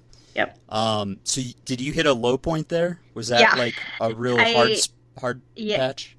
Yeah, especially because the top, I don't know if you remember, but the top of that climb, you, you kind of come to a pretty runnable section. You know, like you, you pop out of the woods and it's like kind of just a little bit uphill, Yep. but yeah. it's, to, it's totally runnable unless you, you know, are in a hole. And I actually remember from two years ago from OCC, that was where things clicked for me because at the top of that climb, like a lot of people were walking that that part that's like basically flat but a tiny bit uphill and i had what i was running it two years ago and then this year i was having a lot of trouble transitioning from that steep steep climbing to being able to run that and so that was kind of where i was like shit i'm in trouble like Yeah. i'm i'm walking this and my legs are having trouble like responding to the transition and i should be running this and um so that was kind of like a crap situation i was like Yeah. damn it Seriously, because it is runnable. I was running. it is yeah if if middle of the pack guys running, um, it's runnable. Yeah, Um, I should I should have been running that, and that was kind of like a, a moment of like, okay. And so I mean, ultras are about problem solving, and so I Nice. I was trying to figure out how to problem solve, but um, you know, at some point it kind of starts to unravel, and um, I I think I maybe had a was able to get down a gel on that like on that way down, but like Yeah, I was takes- moving pretty slowly on that descent too, and um, I had takes, like, left twenty minutes to, for that to actually kick in too. Like, exactly. it takes Yeah. forever to like finally hit feel you. the effect. Yeah, exactly. Did Um, the steep descent get your legs just moving again? Because it's Um, a thousand feet of loss for that one mile. Yeah, and it's and it's on that gravelly road, so it's it's that's runnable. I mean, I was running that, but like Uh-huh. usually that's the kind of thing where I'd be running like a you know conservative seven minute mile or something down that like, and I think I was running like nines or something. So um, you know, or or like mid eights. So I was like way slower than I should have been. Still, Did you Um, get past there? so yeah, I got well. I got past um, once we dropped into the um, um, the technical part. So there's the gravel road descent, and then you you know you pull off that onto like the trail trail.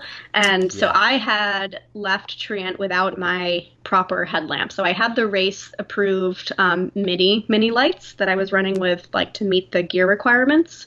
Um, but my plan was to be at Vallorcine before it got fully dark. Um, and so I left Trient without my headlamp. And um, a couple of people stopped to pull out their headlamps for that last trail section because even though it was still a little bit light out, once you went into the trees, it was pretty dark. Um, and I was just like, I don't want to stop and pull out like my little baby headlamp to not be able to like not have it do that much. So I was like, I was like, F it, I will, I'll just keep running. And um, so I was running a little bit slower than I might have been just because I didn't want to fall. Like this was Vallorcine, right? This is where I had fallen two years ago, and this is where I had to pull out. I was like, I am not pulling into the Vallorcine aid station like broken again. So um, I got passed by a woman in that last like half mile. Um, excuse me, uh, descent on the technical part because she had her headlamp out and she was able to kind of go a little faster. So I pulled into Vallorcine like not in a great place mentally or physically. Right, I had just gotten past. Um, I was feeling low energy. I was feeling nauseous. Um, there's one, obviously, one climb and like 10ish miles left, but um, and then when I was in there, I was like, okay, I need to drink some soup, and like I was trying to take in more calories, but then um, I heard that you know I was in seventh place at that point. I heard eighth and ninth place were right behind me. So you're you're getting a little concerned. I mean, as you're watching, what two or three or possibly four people passing you, are you are you like almost in freak out mode, or are you just so concerned about trying to keep, keep stuff down that um, I mean, I we're... Li- yeah. Sorry, I was I was a little bit of both. I was like in that m- mental battle of like okay, I really I know what it feels like to lose position late in a race and how much that sucks and I really don't want to feel that again. But I was also at that point pretty close to the furthest I had ever run uh, in terms of distance and in terms of time was like, you know, at the furthest I'd ever run. um, and so I was kind of I was battling between like I just want to survive and finish this and I don't care if I get past versus like the competitive side of me that was like I really don't want to lose like all of this work I've done for the past you know nine hours or whatever ten yeah. hours like I want to I don't want to lose that in this last like hour and a half two hours like that just sucks um so I left I left the aid station still in seventh place um with a cup of soup and like that out of nice. Vallorcine remember is super runnable oh super I was I was jogging yeah so I was like yeah. half started out walking because I was trying to drink some soup, and I was like, God, I gotta, I gotta we, push this. Can we take a second and talk about the soup, the soup at this race? Yes. okay, I I normally like okay, I'll I'll get the condensed Campbell soup at whatever ultra I'm at. This was like pick your own add in if you want to add in rice and like each each uh, aid station had like a different flavor type you know soup because it's in different countries and I I just want to go back to UTMB for the soup. Um, yeah. but did that help you? Because it had a, a, ton of sodium in it. Like, were you feeling like it was warming you up, or because I went for two things of soup at each of the crewed aid stations, and I swear it, it helped me a you know a ton.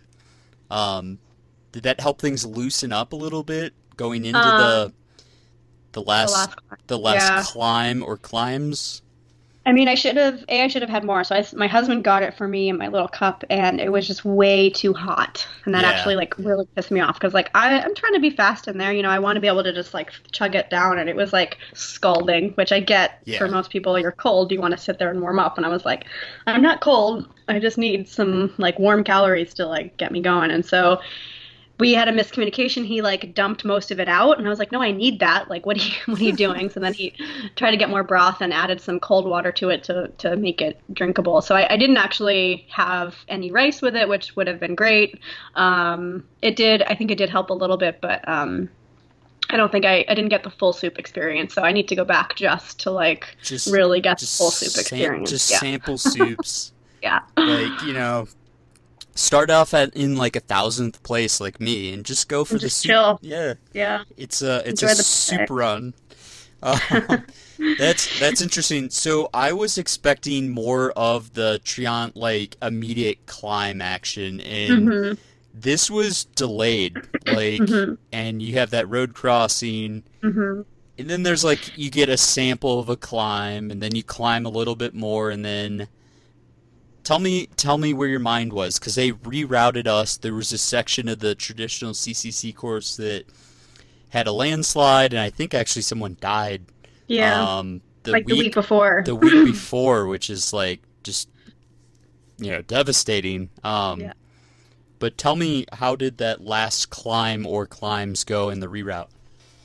So I I like hadn't. I mean, I had heard about the the rock slide and like the potential reroute, but I actually couldn't find documentation of what that route was anywhere. Um, and so I had done what I thought was going to be the last piece of the like descent into La Flégère, because normally you peak just before La Flégère, which is like the last big aid station, and then you you know you descend to that a little bit and then you that's like where the last final descent starts from. And so i had done that section that leads up to la flégère the week before the race but turns out that wasn't the right section. Um, and so I kind of had no idea what I was getting into there, and yeah, I I got passed by um, this uh, the, another American named Liz, who I actually knew, um, and this Italian woman kind of came up, up on me on that gravel part out of Vallorcine. We were we were all running, but um, I was running slower, and they were like they were great. They were Liz was like, Amy, is that you? And I was like, yes. She was in a great mood, and I was just like,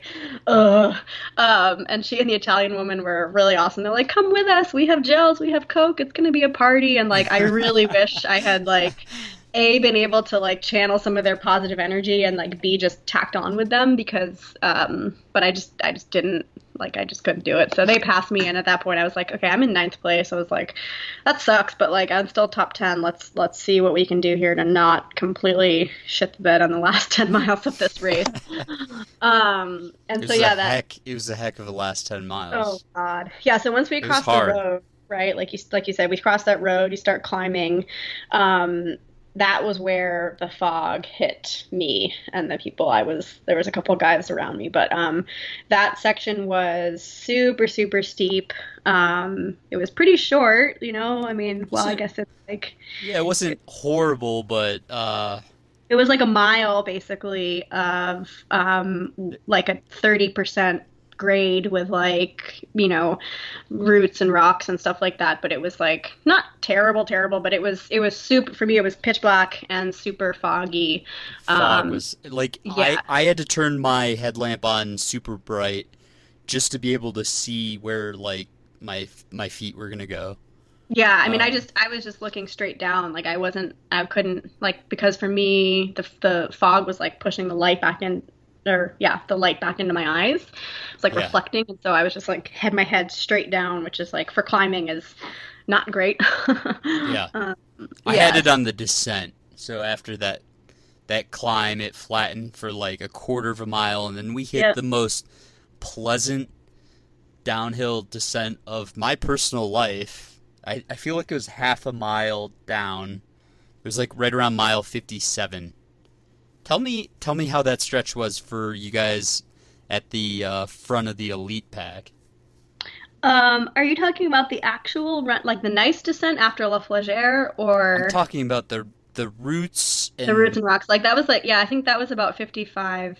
But yeah, okay, I know what you're talking about. Yeah, so yeah. it was like that one was about yeah three quarters of a mile of um of probably 30 percent grade on the decline. Um, yeah, with boulders and roots and um, yeah, that was that was awful. That was also super just, foggy. Did you just sprint down it? um, yeah, no, that was um, when looking at my my Strava miles, I had like a 30 minute mile on that descent. Um, so yeah, I sprinted. Um, I did get passed by a dude who was booking it, and I was like, I do not understand I mean, how this is happening. Value, do you value oh. your own life? Exactly. Like... It was so. I was I was getting legitimately pissed at it. I was like, the I, curse words that were coming out of my mouth were like I was actively just swearing at the trail, like like not in a good place. I think I um, was doing something similar there, uh, or yeah. something to the effect of like, "This is the reroute." Like, come on, this is the worst effing trail I've ever been. yeah, like how is this any safer than whatever we were supposed to do? Like I I, totally I almost agree. broke my ankle like four times and I was moving extremely slowly, so I don't and so um, we finally get through. I honestly, that was the hardest half mile or whatever amount of trail I think I've ever done. Between yeah. the fog and for me, the roots were wet. Yep, same. It was just like, uh, okay, we're done with this. Like, and I was mentally, I was really positive for most of it, um, because I knew everyone had to do it. Yeah. So I was like, great, like no one's gonna pass me here. Like, like as long as I stay positive and keep moving through it, like I'm gonna, like uh, this will break a lot of people mentally. Um, mm-hmm. And so, how was it when you finally? So we climb up again, and then we mm-hmm. come to this opening, and you see the ski, yep. the top of the ski lift, and it's like, are you serious? So it's like a probably a thousand foot climb. Yeah. How, where where were you mentally? Like, how did you handle that situation? So I was like, I was actually confused because again, like I didn't really understand the course, and I remember from what I had done that like it was it was pretty open for a while. Like the route I had taken to the, the, the you know aid station at the top of the ski lift was pretty open. And this whole time like that whole climb for most of it we were like in trees still. And so I was really confused and I kind of didn't know how much further we had. So when we actually popped out into the clearing and you could see I was like oh we don't actually have that much further to go we must be going a different way. So like I actually had like a kind of good feeling then mentally and um I was kind of jogging, you know, once you got into that like open gravel road, it was like a little parts of it were a little bit joggable. So I was running some of that and I did panic a little bit because um, once it opened up there and I was basically at the top just before the aid station, I, I took a look, you know, you kind of turn and you're able to see behind you. And I saw just this string of headlamps and I was like, okay, there's like 20 people in that distance and you know at least one of those if not more has to be a woman. And like with the rate i've been getting passed by men at this point like i could i could lose this you know top 10 in this final descent. And i was like okay. So i, I in la flégère i made sure i took a gel um, and filled up my water because you know, it's still 10K from there. And um, I left La, La Flégère and just completely missed the turn to go down and started running like the wrong way, but thankfully caught myself. And um, that would yeah, I mean, devastating. Wow. Yeah.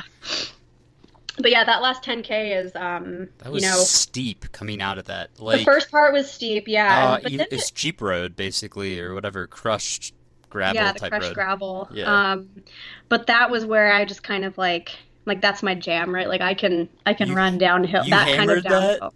I hammered that because oh I was my like, okay. gosh, that's I mean- impressive. Wow.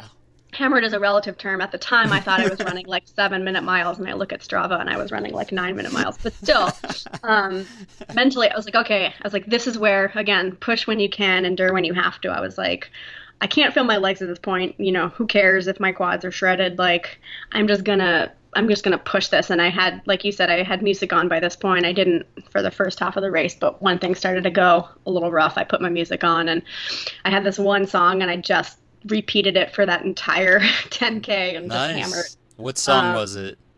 Uh, hopefully, it's, it's hopefully it's not something embarrassing. No, I don't actually even know what it's called, but it's a Latin. It wasn't like the Latin Titanic song. theme song. no, Last of the Mohicans would have been great. no, it was uh, it was some Latin song that's just got a really good nice. That's just nice. like you know, so. I, I, resorted to like Fifty Cent for the last 10k. Oh yeah, I had like, some Fifty Cent in there too. don't worry, you're not alone. That's I, I'm I'm hitting like a dark spot if I have to resort to that, but um. Yeah there's no judgment on on ultra music. I mean, whatever you need to keep yourself sane is good. So, uh, I was frustrated because it got technical again, and mm-hmm. I couldn't really run it.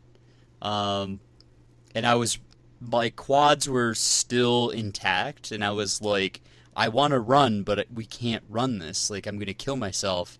So, were you able to? Um... Oh yeah, no, I just, I just kind of I don't know. Maybe I should have made this switch earlier, and I would have survived the other cr- like crazy technical steep descents. Because this one, I was just like, "F it!" Like I'm just gonna whatever, and I just ran it and powered, and like I was doing the like fairy dance with my feet, and somehow, yeah. even at that point in the race, I was able to navigate the routes and stuff for that wow. that technical skinny part. And that's uh, really uh, impressive because that was um, that was pretty techy, and then uh, two miles ago, I think you finally hit. We finally we do like a last river crossing, which was more of just stones and whatnot. Mm-hmm.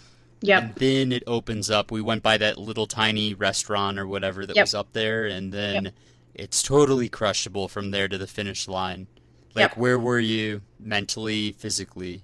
I was um, kind of in the same place. Like I just kept, I was like, I'm, I am not gonna let myself get past here. So I just, I had no idea who was behind me, um, but I could see headlamps. Um, I had no idea if they were men or women, but I was like, I don't care. I'm not letting anybody pass me. I passed a couple guys who were moving very gingerly, which felt good. Um, and I just knew, A, I knew I was going to finish, which was like the ultimate goal, especially after DNFing, which was a pretty cool feeling. I looking at the time, I was like, okay, like my my kind of B goal was top ten and finishing within the same day, so finishing before midnight, and it was like eleven forty or something like that, and I was like, okay, I can totally crush this B goal if I really put my mind to it. And so, um, you know, when, once I get to the light at the end of the tunnel, mentally, I'm able to like re-engage that competitive side. It's that like kind of two thirds through the race section where I really struggle. So, um, but and I get down to the road and there's I see that first set of stairs to go over the road and the rage that I felt is pretty indescribable. Climbing like two stories on metal stairs after running 62 miles. I was like, you motherfucker. Yeah. I, I, knew about the one later. I did not know about that one. So I didn't know there were of those. two. And then, yeah, no. we had to do the descent. I heavily utilized the rail.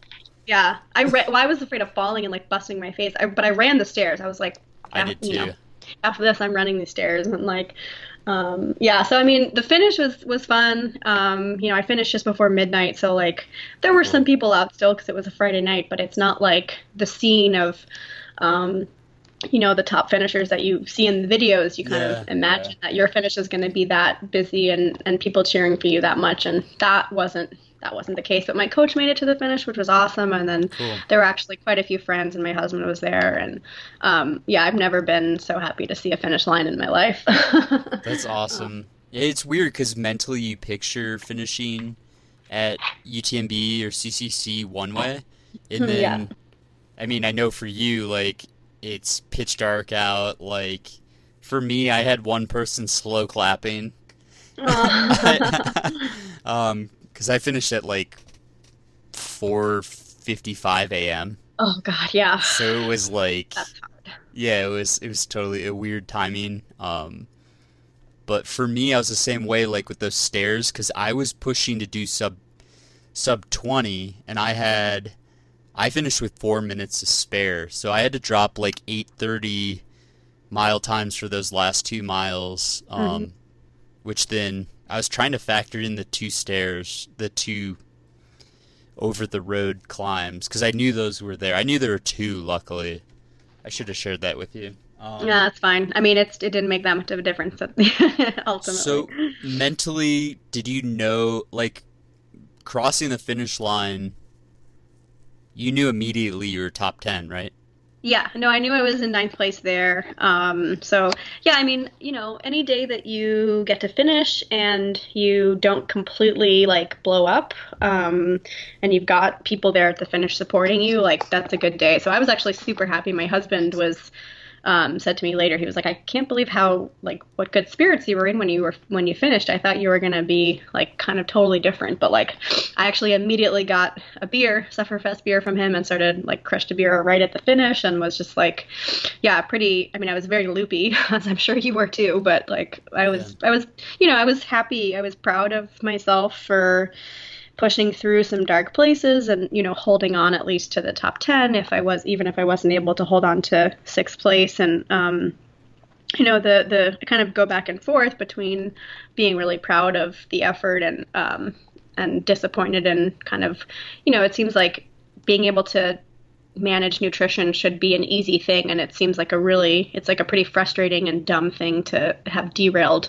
um, my race. And so that's pretty frustrating. Um, because it's like anytime I don't know I finish in a time less than I know what I could have done, I, am pretty frustrated, and that's been kind of the theme of the year so far for me. Is like making some mistakes and um, paying for them, and kind of not putting out my best performances. But at the same time, that fuels the fire, and I'm I've definitely learned very critical lessons from each one of those races where I haven't you know necessarily pulled out my best performance. So, um, yeah, I think overall, like, pretty pumped about the whole experience. Yeah, huge congrats. I mean, nutrition you can practice in training and you can nail down. You can't, you can't, I mean, it's a quick fix, relatively speaking, to um, training someone to have the physical capabilities of doing what you do. So I think I think if anything, if that's the weakest spot within your racing right now, you're only going to keep improving. So huge, huge congrats and how you got an FKT beer to Chamonix. I am like seriously jealous. I had two. I had an FKT and a, um, the, the the green one too. The oh, repeat. the repeat. Nice, mm-hmm. nice. Yeah. Yeah, no, I car- I checked my bag and I carried that around with me for like two and a half weeks for for that exact moment, and it tasted so good. and if I, yeah, I should have planned a little bit better. I didn't check any bags. I was all. I was well, you par- had a much tighter turnaround schedule. Like my, I had a. I don't, I don't think I've shared that with many people, but yeah, I had less than 24 hours when I showed up because I had a That's flight crazy. delay. Oh my god! I had a flight delay, and I got to Chamonix around. I, want to say it was like noon or one, ish, maybe two, p.m. on uh, Thursday, and the the race starts uh, Friday at 9 a.m. So yeah. Uh, I think if anything, I was just relieved to be there and know I have not, you know, I hadn't missed the start because that had actually gone through my head as the the plane had to uh, go back because the right engine wouldn't start. And you kind of need that for international flights. You need two engines. Just, yeah, yeah, probably. So, yeah, yeah. Um, but anyways, huge congrats. I mean, I want to finish up, and I appreciate all the time you've you've given us here. What what are the lessons you learn from this race? Um, I mean the the fueling piece is obviously the biggest one, and um, I mean you can practice some level of fueling and training, but uh, for races this long, I mean you don't you obviously you don't train this long, so you kind of just don't know how your body's going to react um, to this kind of effort. So I think there's just something to be learned about that. And like some people don't need a lot of calories um, and can run 100 Ks on like very little. Um, and I learned pretty pretty clearly this time I'm not one of those people, so I need to be eating more. Um, and you know, ultimately, until the nutrition got the better of me, my my race strategy had paid off. So like the races, it just kind of reaffirmed that I really need to focus on just running my own race. So the the races in the past year or so that have gone the best for me, um, this one and North Face, I I started out you know, back from the leaders and, and at my own pace, and then um, gave myself the very long amount of time I need to warm up, and yeah. then like, you know, felt good in the middle section, and and at North Face I felt good at the end of the race because it was shorter and I, nutrition went better. But I think this one was on track for that as well. Like I was passing, passing people versus getting passed. Um, whereas a couple of the other races this year, I went out, um, tried to go out with leaders. Uh, you know, faster than what I want to do at the beginning of a race and paid for it for the rest of the race. So I think that's just like um, kind of another thing, you know, you have to learn by experience. Um. And yeah, I mean, I think the other thing was just like letting go of expectations to some extent. So I think the the long forced taper and the kind of so many um, uh, circumstances out of my control, you just kind of have to like accept that you can't control those things and just you know do what you can. And i think uh, that was a really big a big part of this too was just like going into it with like well whatever's going to happen is going to happen. And like yes you can push but um, ultimately and i think that was also a lesson just from uh, watching the next day's race as well utmb like the drop rate for elites was insane right? Like just a number of things out of your control and um, just how you know terribly things can go wrong and you know it will it's going to happen and you just kind of have to accept it and be okay with it. Yeah. So will you be going back for another race next year in chamonix?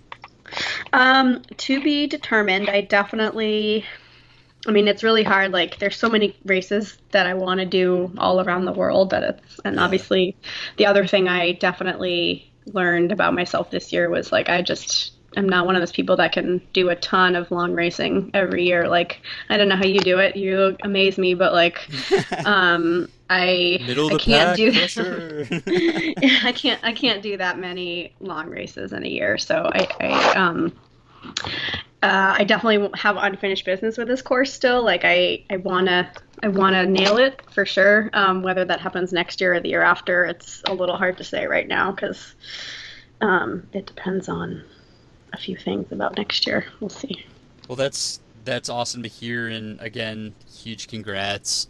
If the listener doesn't know much about Amy, I mean, just go back to episode 38. We did a full interview to hear her her story, how she got into running, and eventually how it led to Chamonix and redemption, like huge redemption. Um, you know, from the last time you were there in town. And just huge congrats. I mean, a top 10 at any of the UTMB related races is huge because of how stacked these fields are. And this was not an easy year um, for any of the races. So you should feel really good. And yeah, it was a good year for the Sufferfest team in Chamonix. Hopefully, yeah. Hopefully, this becomes a routine. Um, but yeah, take care. Hopefully, your recovery goes well. And, and thanks for sharing your big race recap with us. Thanks. Yeah, congratulations to you too. I, I also really liked hearing about your experience. It's really fun to just hear about, you know, how how people experience the same thing in, in different ways. That's a really fun part of this whole thing that we do. So thank you. Yeah, thanks.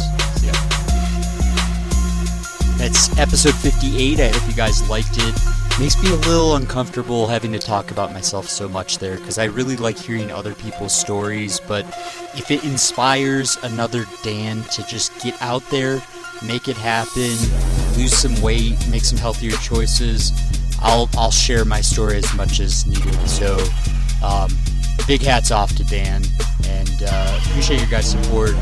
Thank you to our newest sponsor, Destination Trail. Earlier I said Destination Trails. I added an S. I'm sorry, Candice. My bad. I'll get this down.